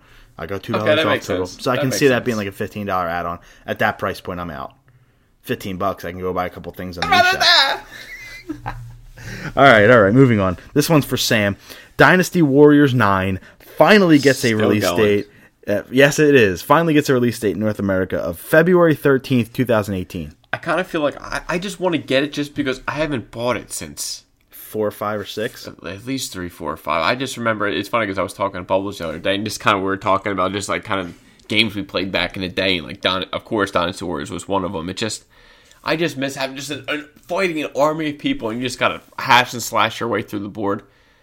Kind of miss it a little bit. Well, it's But a it- mindless it's- entertainment. It is, but it's it's a sixty dollar game. Wait for it to drop. Yeah, You've waited this many years. yeah. It's like what's a couple more What's months? a couple more months for it to drop down? It'll be 40 anyway, my bucks. birthday's in April, so Oh, that You know. dude, that's a perfect, You know, absolutely uh, it's a perfect. good time. idea. Yeah, absolutely. Wolfenstein 2, a highly acclaimed new game. Um, super excited about it. It has a free demo available right now. So if you have Xbox One, I believe it might even be on Steam, and definitely PS4 as well. There's a demo available right now. You get to play the entire first level for free. How much? free. That's been a theme recently on this show, and your progress does carry over to the main game That's awesome. once you're done. So, like, video game demos are a thing of the past. PS3 and Xbox 360 had a lot of them. Xbox One and PS4 has kind of phased them out. It's nice to see they did it with Doom, Yeah. so now they're doing it with Wolfenstein as well. I think that's a good place to go. I mean, consider now. I remember getting the demos. I mean, see, I mean, in the end, it's it's different because we never had the opportunity to be able to save our progress and keep going. Obviously, we had to start over, and I, I kind of missed the old demos. Get them in the CD, little demo three four pack.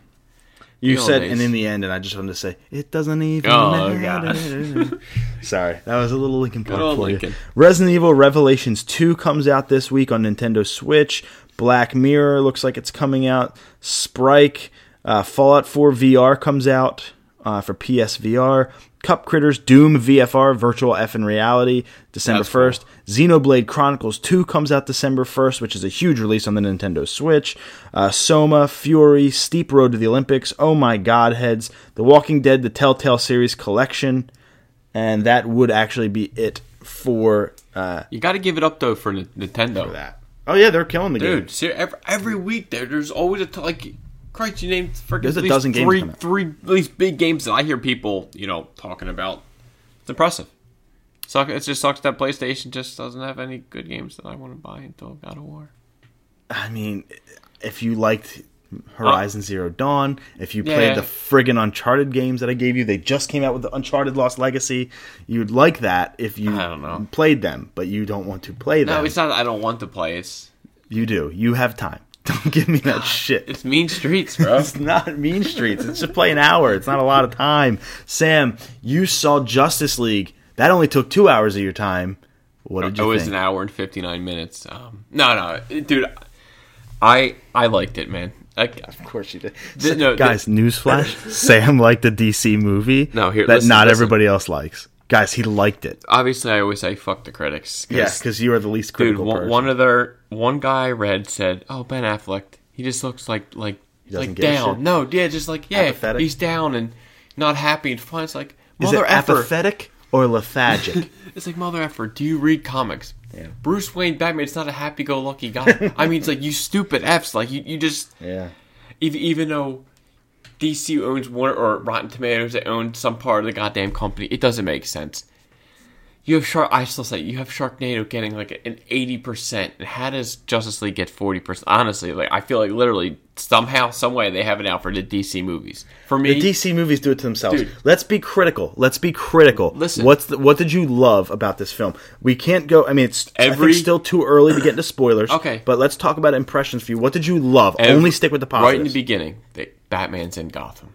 You could, could tell it's, it's Zack Snyder's shot, dude. It's every second he's in, he's sitting on the gargoyle in That's cool. Gotham. It was beautiful, honestly. Like I, I, so right from the Sam right, wanted to cry. Right from the beginning, I loved it. Yeah. Um, Cyborg did exactly what I needed him to do. Uh-huh. All that's all I wanted from him, and he did it. I was happy. I heard he has a pretty big piece. No, he, he dude, he has a nice little story. Pe- people like kind of bitched at him, but like, what, what do you expect here? They're they're tying together six, seven different characters trying to. Get I look a at him story. almost like Hawkeye, who is a part of it, is a, Mm, can get a pretty maybe. major piece, but is kind of in the background for a lot of it. Wonder Woman was a badass as always. She she didn't disappoint. She's becoming quickly one of my favorite actresses in the. In the I, I I could see that. Jason Momoa, our Drogo, we already knew he was going to be a badass. yeah, but is Aquaman good? Is he good in this film? I, I liked him. I I, that didn't ask what you liked him. You like everything. Was he good? I There's a difference. Yes, I, I he has quite a few scenes that I really enjoyed. Okay. Maybe one had his trident included. Okay. Cool. Um, Mera Amber Heard, Yep, yep, absolutely beautiful. yeah. Wow. You're, just, you're So- ear to ear right now. so- Sam's blushing on an audible Yeah, podcast. she she was beautiful as always. Um, Flash, I liked Ezra Miller a lot better than I thought. See, that's you. You want to say something No, critical? no, no, you cri- do, no, no, you listen, know, no, you're no, smiling no, right no, now. I don't. I'm saying it's. You know I- my thoughts I on watched- that guy I as an the- actor. I watched you know the my Flash. thoughts on the Flash. I watched the Flash TV show. Grant Gustin is a great Flash. I agree. I can't, but I separate them. So they had, you know, Barry going into jail to meet his father, where he's at right now for killing his mother, which Sure. we know didn't happen. Reverse Flash. They brought the heart there. I felt it. I liked it. I can separate the Flash TV show from Flash the movie. I thought Ezra Miller did a lot better than I thought he was going to do. And even Toby, who doesn't like Ezra Miller, also agreed with me that But even though he's not he a fan of Ezra Miller, Does he have the chops to hold up for a Flashpoint movie where I he has to I- carry the film? I believe so because one of my favorite, actually, my favorite scene in the whole movie involves Superman and the Flash. Mm-hmm. Maybe next episode I'll give a little, or maybe at the later for the pick of the week, I'll just give a quick little spoiler, thirty second of, of my favorite scene of the whole thing, which was hilarious and awesome at the same time. How was Superman? How was Henry? Superman, when he comes back, it is with the Flash my favorite scene of the whole movie. It was awesome. People say the villain, um, Steppenwolf, was a little weak. To me, instead of throwing you Darkseid, giving you the big bad right at the beginning, Yeah. Steppenwolf's kind of like the pre-boss of the big boss. Kind of looks like the thing with a Viking crown.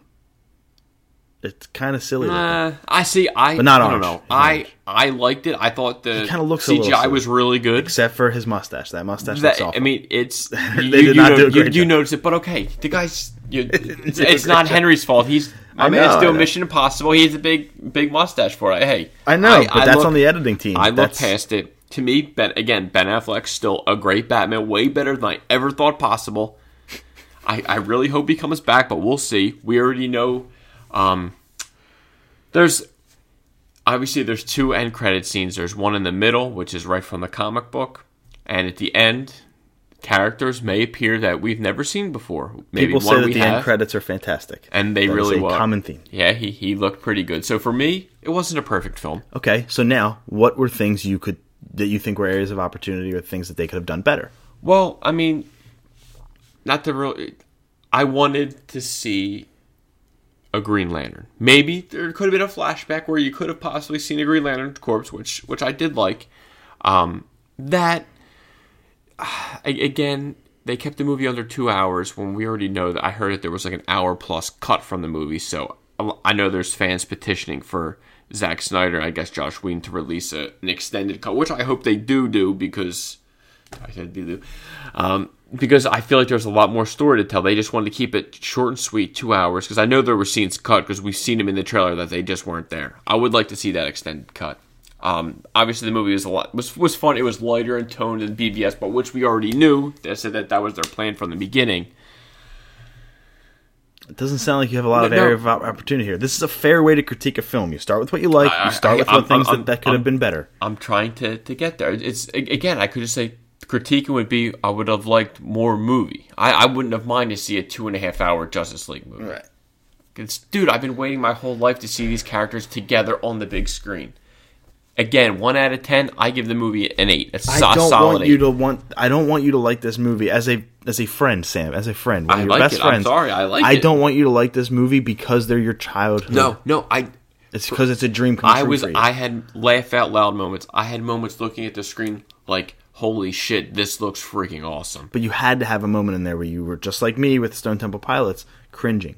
Cringing? Was there a cringe moment in there for you where you like you said, Maybe- "Oh, I would cr- not have done maybe that." a cringe mo just because I know would be Superman's mustache because you you know you you can notice the CGI, Mm-hmm. but because because Superman's face looked a little weird. That would to me that's the biggest critique that I can give it. the entire film, your Yeah. critique, the biggest one you can give it, is of a person's mustache. Yeah, I, dude, I like the film. I don't hate it like everyone else. Did. I don't think that people hate it though. I think Well, I think it's getting a bad rap. I think it's getting a bad rap both ways. I think that people, the fans are too up on it. The critics are way too Well, down on it. eh, way a too down. Most of my people on you know my my Instagram that I talk to, there are nine DC out fans, of dude. no, dude, a lot of them are Marvel fans, believe it or not. And nine out of ten times, all of us who we talked about it all agreed that we liked the film. I don't understand why you have to be one or the other. Why No, can't you be like. PlayStation, Xbox? And I mean, I'm Nintendo? both. I like Marvel and DC. Yeah. But everyone that I've talked to, Greg, liked the film. The critics, just because maybe they haven't read a goddamn comic, they don't know what the frig they're talking about. I agree. I think that the critics are hard on it because probably They because of don't the know. stigma of DC films in the Maybe. past. And I make jokes about that here on the air too. I mean, I don't know. shit Iron about Man the three DC. was terrible, Yeah. but that has a seventy-eight on Rotten Tomatoes. Yeah. It's like go fuck yourself, critics. Seriously, honestly, your your opinion means nothing. Go support the movie. Go see it and judge for yourself. Yeah. Because to me, I yes, I can see Zack Snyder and I see Josh Whedon. It's a, a nice mesh of both of them. It was honestly, it was what DC needed to move forward. Mm-hmm. Yes, it may, it didn't make the money that it wanted to make, and Yep. that that caused concern down the line. Yes, Aquaman's already done, so that's already in the can. Now it's maybe not have a three hundred million dollar budget and throw one hundred fifty to two hundred in the marketing. Maybe kind of ratchet it back a little bit and kind of maybe have a flesh out more a better character story rather than just throw all. I mean, when you have Superman, when you have Wonder Woman and Flash, special effects are going to be needed, so you're going to have to have the money there. But a three hundred million dollar movie, that's a shit ton. So hopefully, I mean, I did read that China had a huge opening for Justice League. I think it was their biggest opening movie ever. So it just needs to have a good run in theaters to because they need at least eight hundred million to to kind of break even here. But what I've been reading that they're projected to lose fifty to one hundred million. the box office earnings have not been great. It has grossed about 14 million short of projections so far, putting it actually lowest of all DC film openings. Um, but good old Henry C is under contract for at least one more DC movie, so that could be the Man of Steel sequel, or it could be a cameo. Or But I'm be- pretty sure it's a Man of Steel sequel because we already read that they were kind of in early kind of talks of having the second one. Which, after seeing this one, a lot of people saying Superman was their favorite part. It was it was it was different when you, to see him the big man finally come back. So, uh, without spoilers again, how much air screen time did Batman and Superman get on the same screen? On this, not that much on the same screen. Could you tell that there was like hangover from BVS? Was there Uh-huh. conflicts from that movie that came up in this? I'm sure there was. I'll, given the I'll just say yeah. okay, yeah, I mean, a nice, given the, easy the- yeah. given the storyline of how he comes back and all that Which stuff, was I'm sure it ties directly in. But I don't want to say anything, but there may be some some feelings left over. That's all I'll say. uh, and again, I'll I'll reiterate. Listen, do I like DC that much? Not as much as you. Yeah, we do know- I we like know where you Marvel more? Yes. Do I have the ability to critically judge this film? No, I do not. uh, because why? I just don't know the backstories Yeah. like that. I could be, I could be a film Yeah. critic and judge the film on being a film. Yeah. I cannot judge it on being a superhero story because I just don't know enough about the character. I know me, Dom, and his wife actually saw it in theaters. Me and Dom both both liked it. We both liked it better than Wonder Woman. I believe his wife Hannah liked Wonder Woman a little bit better. But we, for for our money's worth, we enjoyed the film. the next time we see the Batman on film, it might not be Ben Affleck. We've talked about that a hundred could be the freaking Bubble Boy. times. We don't know. It could be Darn- Donnie Darko for gosh sakes. could be. It could be the guy from Brokeback Mountain. You never know. Batman and Superman might just be more than friends. Jake Gyllenhaal might be the new Batman. Yeah, that's that's where we're getting at. That's the rumor that Matt Reeves is looking at Jake Gyllenhaal for the Batman. if they want a really dark, depressing, and brooding Batman, he's a good choice. I, I, see. I would. I, I'm, I'm sure, like uh, most people, we wouldn't mind if Ben Affleck came back as the role as Batman, which I hope too, because he's a way better Batman than I thought. But Jake Gyllenhaal is a good actor. Sure, you can just bring back Maggie to play the love Oh, interest, God. and that could be all sorts of fucked up. well, I'm sure that will be the case, but Jake Gyllenhaal, I think he could bring something a little bit different than Ben Affleck can. So I'm, I'm open to it. I'm, I like I like Jake Gyllenhaal. Yeah. So so so, so, so do I have So no problem with that. I would be really listen. All the roles that dude's played, like Love and Other Drugs, Oh, he's a lot of movies. to. Brokeback, to Donnie Darko, to Spy Hunter, to Bubble Boy. to Bubble Boy, um, or maybe not not Spy Hunter, Nightcrawler, to all these different films he has played. To see him in a suit yeah.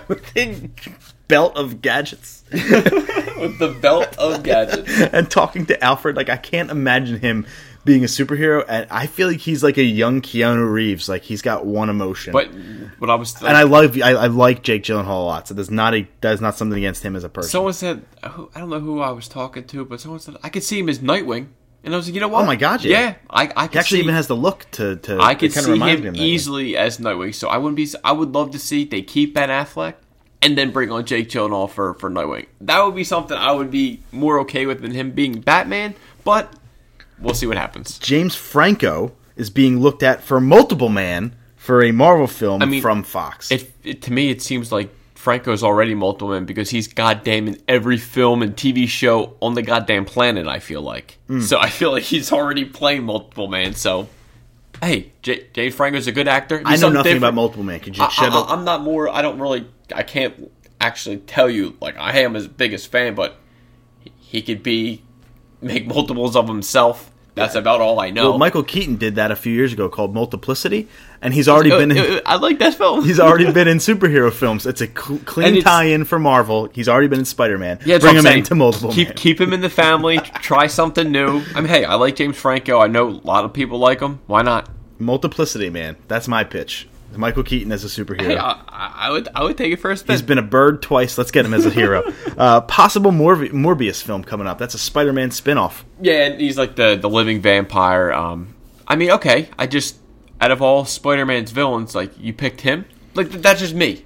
Like you have Kraven the Hunter, Mysterio. I mean, you have all these other ones that I, I feel like could go before Morbius. But okay, vampire. Maybe they're going hoping that the the Twilight fans are still out there wanting more vampire life. Okay, I'm still gonna. I'd still see the film. You can tie that in with Mighty Morbius Power Rangers, and Why then, not? And there you go. Have Now a you have- crazy crossover. Now you have Vampire Power Rangers wow. With We, Spider-Man. we need to get you in Hollywood. Dude, I have I have a lot of ideas. It's eight. It's nine thirteen on a Saturday morning. I'm And hyped. he's just pinging ideas. I'm ready to go. Why don't you just give me a call now? But hey, I'm don't matter who it is. I'm still gonna see the damn film. Marvel, DC, don't matter. You got you got my money. there could also be a Red Sonja reboot in the works. Now That original movie in the eighties. I forget I forget I forget the actor who played it, but we know Arnold was Yep, in it. Arnold was in it. I time. still say bring our girl Ava Marie. Let her dye that hair She's- red. yeah, she doesn't have red anymore. Dude, she's yo, she's an actress. I think this is a perfect casting call for Ava Marie. Someone get her. I even tweeted at her like, send her the link of the Red Sonja. Excuse me. I think it'd be a great fit. Of course, of course you did. you really okay? If, never mind. I'm not going to get into it because you at least mentioned Red wrestling. supposed to be a beautiful, muscular woman, you at least mentioned wrestling on this show. So So- right? That's got to be a step in the right direction. I will take that all day long because we're not reviewing Survivor Series. We did preview it last week. We're not doing a review of it because Sam didn't get to watch it, so we're not going to do that. But I'm happy he brought up wrestling in some capacity on this show. It always warms the heart. On top of being cast as young Dumbledore in the upcoming Fantastic Beasts sequel, Fantastic Beasts and Who Gives a Shit, Jude Law will reportedly star opposite Brie Larson as Dr. Walter Lawson, aka Marvel or Marvel, oh, Uh, look at Greg pronouncing shit right. He must have done his homework. Captain Marvel's mentor. I mean, hey, I mean, I could just read. That's, I think, where I'm at in this point of my life. we'll see. Two but, L's, baby. It's not. It's Vel. but except for Carvel. I like Jude Law as a young Dumbledore. I, I'm, Did you I have another semester abroad? Wow. Funniest part about all that controversy going on in the world right now, Yeah. I may or may not have that tattoo.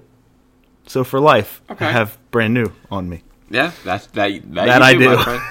And it's, it's not like it's very small to cover up, so it's, entire it's, leg. it's there forever. But I mean, hey, Jude Law's a good actor. I'll still wait to see him as a young Dumbledore because I hold Dumbledore in, in high regard. You know, Richard Harris played him first, rest in peace, and then I think Michael Gamble, I believe his name, took him over for the rest of the series. So we'll see how Jude Law does as Marvel.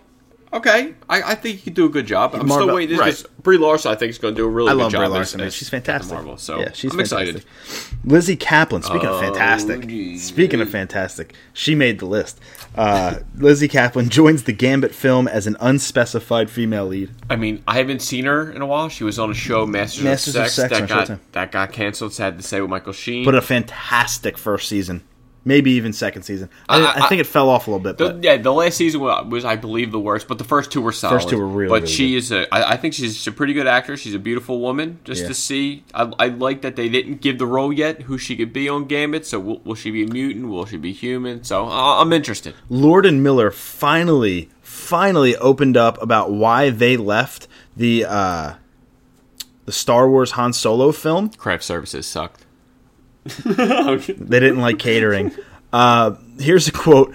The experience of shooting the movie was wonderful, said Lord. We had the most incredible cast and crew and collaborators. I think, in terms of us leaving the project, I think everybody went with good intentions. I'm sorry, went in with good intentions, and our approach to making the movie was different than theirs. That was a really big gap to bridge, and it proved to be too big. Sometimes people break up, and it's really sad, and it's really disappointing, but it happens, and we learned a lot from our collaborators, and we're better filmmakers for it. Lord added that he and Miller are, quote, really proud, unquote, of the work they did on the film, and they still wish everyone involved the best. Well, it's that was, just that was creative nice to give a nice little, nice little message out there, so it wasn't like too negative. But again, we I think we knew that it was creative differences. We know that Disney's very strong on where Star Wars should be led, so it's good to see that they, they kind of left one like kind of positive. And I think it's in good hands with, with Ron Howard. Yeah, I, I it's solid. It's just I mean, hey, like him, I would have liked to see where their direction would have went for the film, but didn't happen. Yeah, and, and we know that The Last Jedi is going to be the longest Star Wars film to date. Well, now we know. Yeah, That's- we now know. that's- It's only it's only two and a half hours, so it's Which like is surprising that it's the longest one to date. Yeah, kind of. What? Like I'm trying to think. Which Empire Strikes Back? That was probably, Probably. the other long. That, that's what I, thought. That I would was have thought, already. Two I would have thought it was one of the prequels because they feel like they're long as shit. At least the first one. At least episode one, because that just that, that just feels. I mean that that's okay. Two, Irrelevant. to me, two and a half hours. That's that's like it's a long movie. anything longer than that. I think is maybe too long. but it's already a And, movie like, I'm not looking forward to. like I'm sure they As have ex- much.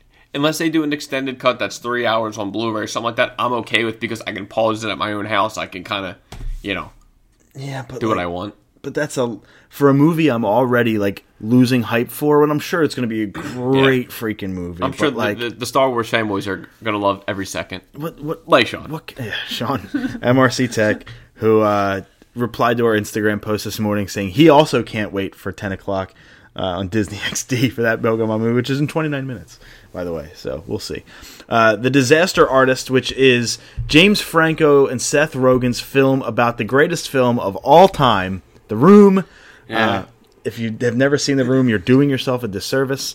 I have talked about that film at length. Sam is shaking Yes. his head with a no, smile. Just like okay, I'm, I'm interested to see the review though. This is a uh, this is a not a biopic. More, it's a biopic. I Of guess it is actually. It is a biopic of the making of the film. So it's a making of the making of the film.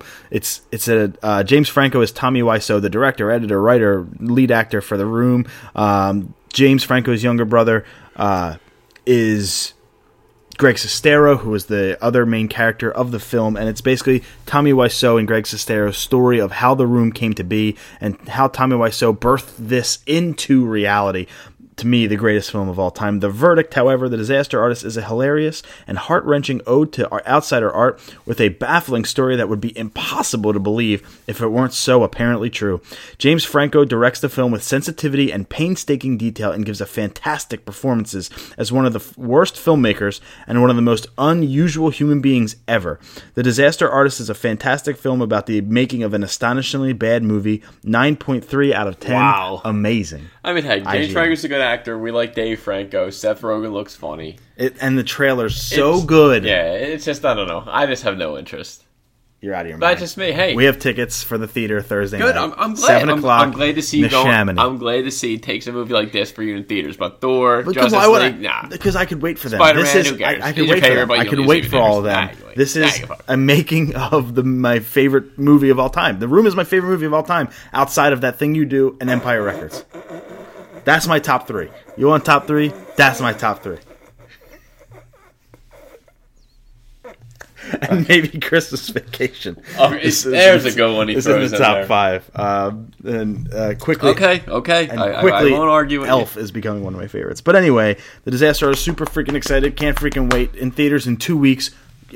The hype meters are off the chain. Wow. I've been waiting for this thing for two freaking years at least. So I'm super hyped for this. If you haven't seen The Room, you gotta watch The Room before. It's so hilariously bad that it's so good and brilliant in every way. Please go watch it. And Roomful of Spoons, the documentary about The Room, has actually gotten its ban lifted from it for like copyright strikes and stealing things and free speech and all that good stuff. Um, but oh my god, freaking can't wait! Hope you enjoy the film, my. I will. I will undoubtedly enjoy the film. I hope so. because every trailer was hilarious. That's what James Frank to me most. James Franco does a fantastic rendition of Tommy Wiseau. I'm so excited. And I know all the people out there who have seen The Room, which has got to be a huge majority of the audience by now, except for Sam. God bless. Don't know how you haven't seen that movie yet. I have no idea how. It's easy for me. I don't know how. It's just it's it's right there. It's right there in front of you. The Room, right there, right, right next to The Happening and Samurai Cop and Samurai Cop Two, also starring Tommy Wiseau. By the way, that's my bad movie All, collection. I'll say just all the good movies, just all in one bunch. That's my Troll Two is sitting right there too. Fantastic bunch of films. Uh, Colin Trevorrow uh, is the director of the Jurassic World sequel. That he will be releasing. He released. I'm sorry. He released a small, very small, Six seconds small. very minute uh, no, no point teaser even saying it. teaser of Jurassic World Fallen Kingdom on Twitter. In reality, it wasn't really No. a teaser of that movie. All I it was saw- just Chris Pratt petting a I- raptor. A raptor, was. a fake CGI raptor. So I was expecting. No, like, there's oh, real raptors Yeah, in it. right. I was actually like, oh, resurrected a, small teaser, and it was like, it's like this six second. This is what he gave us. I could have waited longer, but okay. It has nothing to do with the film. It's just Yeah. it's probably footage left over from the first one because yeah. it's okay. you know, but great. whatever. It's reminding us Yeah, that this film That- is that coming. There's dinosaurs in the wild. Uh, Yeah. th- th- th- this film is coming, and I am super hyped for it. I can't wait, man! Like I loved. First of all, I loved all three Jurassic Park films, Same here. especially the third Same one because it's hot trash. I love Jurassic World. thing. I love Jurassic World minus the uh, product placement, the really bad Verizon and Starbucks product placement, but I can live Times are that. tough. We need supporters and 35 sponsors. years from now, that product placement is going to be irrelevant. Uh, except for maybe ET had that those Reese Pieces and they brought them to And I believe in Guardians 2, there was a Dairy Queen. yeah, okay. I, that's how much that did for me because I didn't eat Dairy Queen since and I didn't realize that it was in there. So, but I do like little like if you're going to do a uh, if you're going to do product placement, make it subtle. Jurassic World went a little overboard. They Power, literally Power said Rangers with Starbucks or Krispy Kreme or Krispy something. Kreme. Yeah, that was like It the plot yeah. to the movie was Krispy Kreme. Starbucks was in Jurassic World, but in Jurassic World, they literally say Verizon Wireless presents Jurassic World. Bryce Dallas Howard says it, and it's like, how blunt could you be with this? Uh, anyway, super cool. But Rashida Jones, she is from Parks and Rec. She was from uh, I Love You Man. She was the love interest in I Love You Man. She was a co-writer or one of the writers for Toy Story 4. Will McCormick was her writing partner on the project as well. They have dropped out of the writing for Toy Story 4. And originally, people had thought is because of the direction the film was going in terms of it being like a romantic comedy and such.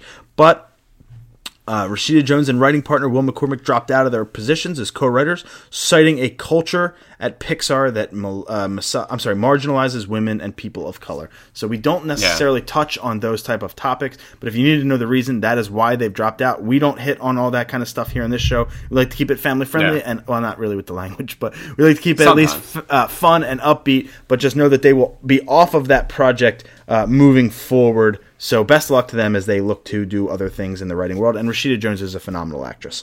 Uh, 20th Century Fox is.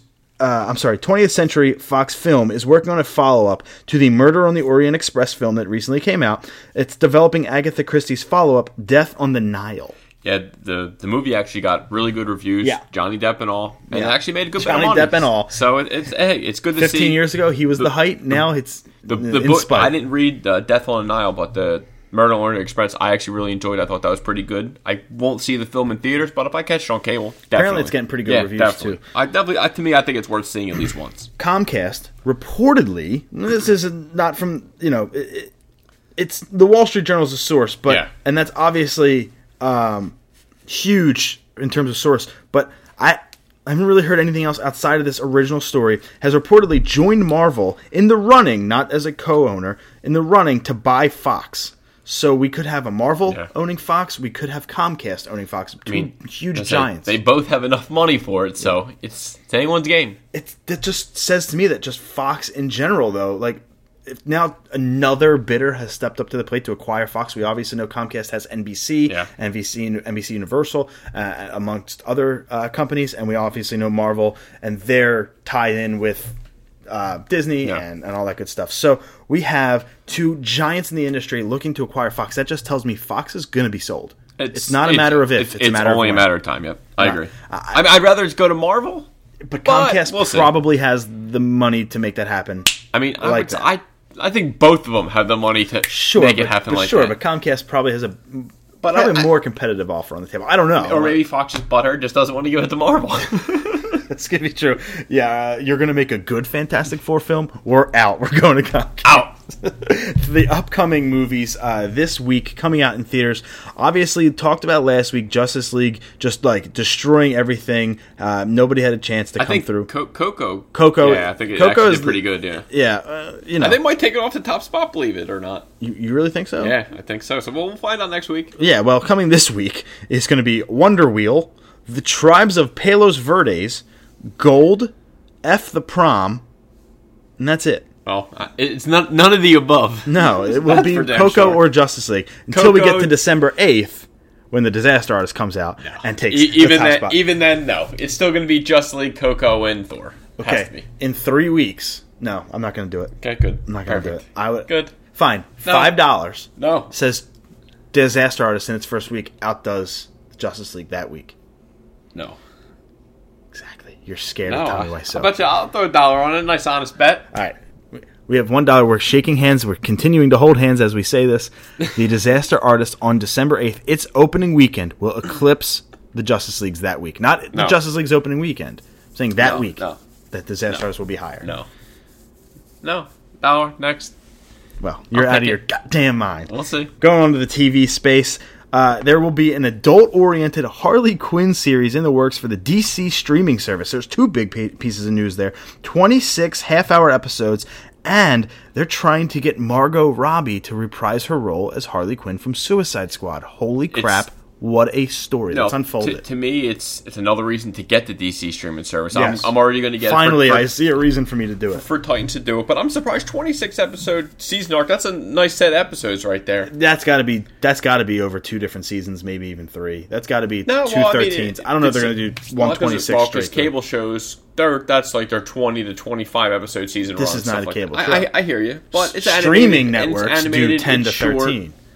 But I mean to to try to get Margot Robbie, that's pretty cool. I, I, didn't expect that. I mean, I'd be happy if they just got the original voice for Harley Quinn for the animated series. Yeah, and, but Tara Strong. As we know, DC has buku bucks. We all do. Oh, I mean, if they can drop shitty movie after shitty movie, they have to have budget. There's Greg stabbing DC movie. You missed. I, am very excited for this. So I think an adult oriented. I'm thinking obviously language wise. Of course, of course. Um, maybe and some violence. tonal stuff. Yeah. yeah. Um, but with it being animated, definitely helps that. Now, remember, we did have the Killing Joke that was supposed to be Yeah. adult oriented, and it kind of was. No, it was kind of yeah, tame. it was there- rated R. There was the the one, obviously the one scene with Joker and everything. Yeah. But besides that, I think it was it was PG thirteen. I think. Yeah, and, and I think this is probably the same way, maybe PG 13. I don't think it's going to go into a realm of R kind of rated. I mean, no, it's a TV But we'll see. You never know. I, listen, I'm excited for it as heck. I think that Yeah. Margot Robbie is. She does a good voice. I thought her voice in Yeah. Harley Quinn, while her jokes to me in Suicide Squad fell flat, She had a good- She had a good, good voice for portrayal. Harley Quinn. I think she I did a very good job in that role. I would like to see more of her. I would like to see how much they dive into her story before she became Harley Quinn, back when she was just a doctor. Yeah. I would love to see that for multiple. We episodes. saw a little bit of it, but Right. I'm talking. More More I know yeah. we saw it in the D, in the Batman in the animated series, but I'd like to see like actual episodes. The opening episode of her her as a- as is not psychiatrist. Harley Quinn. Okay. She is still just a doctor at that point, and she moves into it. We don't see the Joker as much. We I would like to see her how she became the way she was outside of him. I know he had the major influence on her to become Harley Quinn, but I want to see the other factors in her life that pushed her in that Okay. direction and got her. Maybe he was over the edge and was the biggest influence, but there had to be something else dramatic in her life that I'm excited to see. Yeah, I agree. And, and they have carte blanche to do whatever they want with this because Oh. their own freaking streaming and they have service. 26 episodes to do it, so they have a lot of story to tell. At least, dude, that's the cool part. This could get renewed and go on for for a long time. This is a story that we all want to hear. Everybody likes. Name somebody who doesn't. She was the most popular freaking co- uh, one, one of for, for the last two Wonder three Woman, years. Yeah. You know, she's the most popular Halloween costume. Yep. So good for her and good for DC for getting this right. DC has always done television fantastically, better than Marvel, better than a Oh, lot of people, yeah. better than Uh, better yeah. than most. Hell yeah. In DC's general. got TV, Marvel's got the movies. Yeah, we, that that's no surprise. I think that's definitely true. Black Lightning has a premiere date. It will now premiere January sixteenth, two thousand eighteen, at nine p.m. I mean, I, I don't know too much about too much about Black Lightning, but to me, he's always like the reminds me of Static Shock, the animated show that was on WB all them years ago. I'm still going to check it out. I have to. I didn't don't I don't I don't think I read anything too many reviews on it yet, but I think it'll give I a hear nice. they're going to cast Jamie Foxx.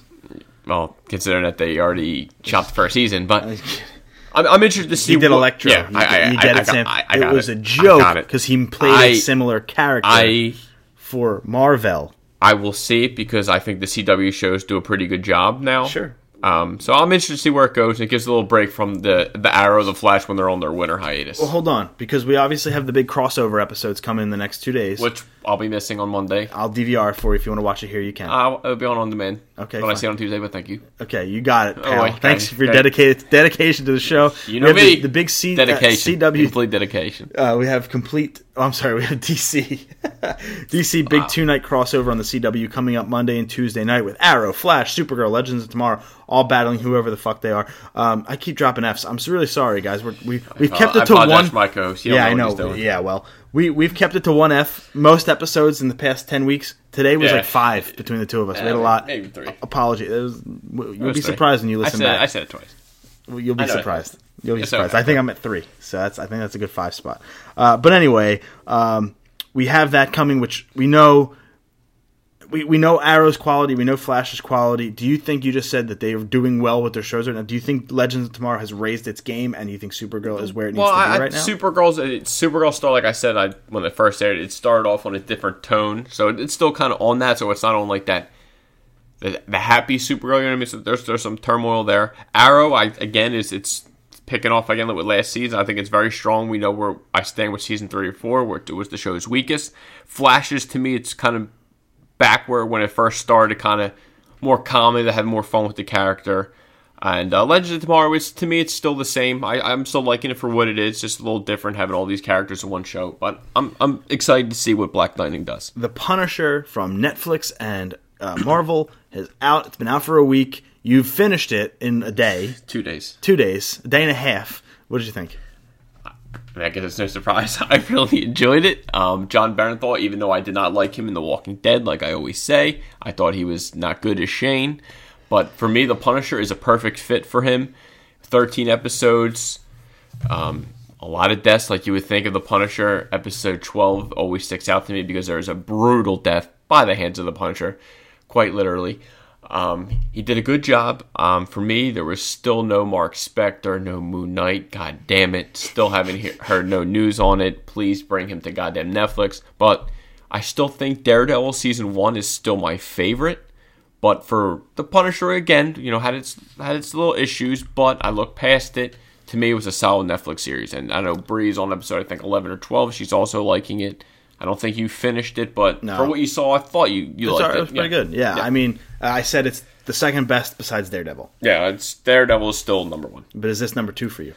Number two, I don't know. I The might. Defenders. Yeah, I just to see the whole the, the crew together. I liked. It, it's it's either two or three. Easy two or three. Uh, all I read for this next. Yeah, show- I don't Did, did you watch? Are you caught up in the episodes? of. The Walking Dead. Oh yeah, yeah. Oh yeah, that was your All I- major death. All I wrote was "Bye bye Shiva." The major death this season for The Walking Dead was the Shiva tiger, and it, Ezekiel's tiger Shiva, and it, that probably hurt more than Glenn and, and Abraham. I don't know. I, I don't like to see animals People go. and animals Con- have a big connection. yes. Considering Shiva basically saved them, yes. sacrificed, sacrifice herself, herself, for Yeah. everybody. Um, I did not see the episode because Yeah, saw it. apparently nobody else did. The ratings are at its lowest since 2011. Yeah, and I read an article. It's like, is Negan ruining the show? Is he too like comical or just for the show or something like that? I mean, I, I love Negan. It's just Yeah, but we like Jeffrey Dean Morgan. yeah, and people are just buttered. It's a little bit different tone now, it, but it's different tone, but it's it's still Walking Dead fashion. on social media, I'm seeing a lot of people saying they're they're out. Um, one person in particular uh, said, "I'm it's official, I'm out." And then in the comments, my DVR's filled up. I had, we haven't caught up. We don't care. We're over it. We're done. so a lot of people are agreeing. Whereas if I, we said this two years ago, we would get shit for it. AKA, yeah, I did. Yeah, you did. I mean, I'm I'm still begrudgingly watching it. Um, it's still I could just care. Yeah. I, there, I could not care any less than I do. Not at all. I mean, I, I've I'm I'm in it this long. I might as well finish it out. Yeah. I hopefully now with the, well, not hopefully, but I spend I'm my sure time after the- watching sports and Gordon Ramsay. That's what I watch. so I I mean, how long can the show go? Maybe another two more seasons? two seasons and then wrap it up. How do you wrap it up? Do you wrap it up like the Walkers win and everyone goes? Honestly, because there's no end to Well, it. I'm pretty Rick sure cannot I'm- stand on I'm top of the world sure and win. Kirkman said like zombies aren't going to win. Like something something's going to happen. to find a cure magically. Something. If you go on for ten seasons and all these characters have met their end and all these bad people and conflicts happen, and at the end they just maybe a find a strike. cure, Just everyone dies and it's just you got to repopulate the earth, start over. a Big Bang Yeah, theory, exactly. Like all dinosaurs. and this is how Young Sheldon starts. Eh, the The Walking Dead is a prequel mind blown. to Young Sheldon, which is a prequel to Big Bang Theory, meaning that Big Bang Theory is the end all be all of television shows. I'm okay with it. Ugh. Peaky Blinders season four premieres on BBC and then now Yeah. is expected to hit Netflix at some point this year. I, I, I don't. I can't see it happening this year. Nah. It, it's too quick. I mean, obviously, I'm, I'm so happy to, to hear that the show's finally back on. I love Peaky Blinders, which w- it, to me, that and Stranger Things would be the one thing keeping me coming back for Netflix. Yes, uh, Peaky Blinders is signed on for season five, which I believe it'll be its last. Tom Hardy is coming back for his little his little cameo role. Is he really season. that difficult to understand in that show? That's Yeah, what I've been hearing a lot of. When I watch the show, I have subtitles on. Like every episode, I have subtitles. on. Really? Yeah. I, I love it though. I, Cillian Murphy's awesome in the show, and every the cast. Give give people a quick rundown of what that show's about. We talk It's- about it, all the time. It's based like loosely like on like the true story. I think it's in the 1920s where it's like they're they're like a um a little gang and they Yep. kind of, they're on like dealing An Irish gang, sports right? betting, and it's yeah, it's it's uh Is it? In, you said 1920s I, I think I think it's the, the 20s, and you know, Cillian Murphy's character, he was in the war, he comes back, you know, he's like the leader of like their their gang, and it's just they're always getting into shit and cleaning up messes, and yeah, I like period pieces dude, like it's that. it's really good, man. I look at Boardwalk Empire in the same timeline, and now you have like I think of Boardwalk Empire and Peaky Blinders happening at the same time on opposite ends of the world, and I think how cool that But could be. Peaky Blinders, it's obviously a lot more different, and it's it's like dirtier, grittier, and you know you had Sam Neill in the first season. I think it was in the first two Is seasons. it gory? Is it action packed? Is it It's- just dramatic? Is it shocking? It's a little bit of everything, to be honest. It's you know, not crazy action, but when there's some action, there's some there's some good fights in there. A lot, I- of, I- lot of language being thrown around, I'd assume. oh yeah, oh yeah, that drinking stuff like that. It's it to me, it's it's worth a watch. Dave Chappelle, Equanimity, the new special from the acclaimed comedian, will launch on Netflix this December. Oh, he made, he made a boatload from Netflix. I mean, I saw both his his Netflix specials. I think the one that was in Los Angeles I liked a lot more than, then the other one, I know I forget where he was. He was in like Alabama. He smoked a cigarette on stage. That one I thought was a little weaker than the other one. But I'm not a fan of Dave Chappelle so much. he, he he had a couple jokes that were really funny, but there's a lot of stuff that he, he just you know he's talking. But hey, hey, why not? Yep. We bring this for you guys, too. This is for you because we know there are some Dave Chappelle fans out there. Marvel names CB Cebulski as, uh, or Cebulski as the new editor in chief after Alex Alonso has stepped down from the role. Cebulski was Marvel's VP of International Brand Management. Yeah, Marvel Comics took a little bit of dip in sales. Like they haven't been there, so I guess this is them just revamping, trying to get a new idea. We had we had what two podcasts ago about uh, Michael Brian Michael Bendis leaving Marvel to go to DC, so they're they're changing the A little restructure. yeah, a little restructure. See, bring their stories together, something new, and I, I think it's a smart idea. Why not? We know nothing about the innards of Yeah. Marvel, so what? How can we be critical of this? Change We're not could be good. insiders in the Change industry. could be good. Uh, th- we are time to uh, everyone's favorite segment, our favorite segment, our new segment, the pick of the week. Well, I, I, I'm going to pick it again because I have to. I'm going to, guys, fuck the critics. Go Oh see God. Justice League. And if you don't want to hear my, my little favorite scene, it's a minor spoiler. Just forward a li- minute. So here it goes. Favorite scene Superman comes back. We all know he's coming back. Um, he doesn't come back the same. And like we kind of hinted towards, he may have a grudge of memories of BvS. So yeah, him, him and Batman have a little scene. So to to stop Superman, Flash is running towards Superman, and Superman, as Flash is running in Speed Force, you know Flash you, you can't really see. He's fast as shit. You can't in a blur. So when Flash is running towards Superman, Superman gives him this slow mo like look of him like following the Flash running. It's Superman's face face and the Flash's look back of just I will show you the screenshot I have on my phone. It was so freaking funny. I laughed. I thought it was the best scene, my favorite scene in the movie. It was awesome. I suggest everyone go see it. Fuck the critics. Another F word for you. Seven. Get, just see the movie, support support the movie. To me, it's worth if you watch you know Justice League the animated series. If you watch any of that stuff, to me, this is worth a theater. I saw it in IMAX 3D, which I thought was was pretty damn good. Check it out. Stay till the end credits. There's two mid credit scenes. I think you it's it's worth your money. Check it out. My pick of the week is not something I've said before. Nice job, Sam. Just kidding. Sorry, I got to support I'm DC. kidding, I'm Someone's kidding, got to. I'm kidding. I'm oh nice, good. That was a nice little self-aware moment for you. Um, in all seriousness, though, this new TV show, I'm already done it. We're already done it. It's a streaming show on Amazon Prime, and Amazon Prime TV is not as big as Netflix, not as big as Hulu. Although I believe Hulu's content is not that strong for original content. This is a Prime exclusive, an original show. It's called Red Oaks. It is heartwarming and funny and addicting and set perfectly in the 1980s in South New Jersey um, about a kid who wants to go be an assistant tennis pro for a country club as a summer job. Uh, his girlfriend's an aerobic instructor there already, and the story that that unfolds and entails uh, as he as he grows up. He's a 17 year old kid ready to go off to college. So his last summer before it, and actually, actually, I believe he's 18 a- after his first year at NYU, I believe even I believe he dropped out of NYU. But point being, uh, he decides to become a, a, an assistant tennis pro at a country club, and uh, all the tropes, laughs ensue, and you will cry, and you will laugh, and you will. It's so good. It's only 26 episodes total over three seasons. Two That's not too bad. first two seasons, 10 each. Last season, only six episodes, only a half hour each episode. It's it is a comedy, sure, but it's got its other parts where there's uh, love stories and uh, coming of age pieces and uh, I mean breakups and and uh, divorces and uh, all the things that you want in a show. I highly recommend it, especially if um, you liked. You know, it's star- the the mom. His mom is is baby from Dirty Dancing. Oh, okay. Is Jenny. I can't remember her last name. You you would know the dad. I can't remember what he was in, um, but you would know the dad from the show. You would know the main character, everybody else was in a relative unknown for me. Everybody else.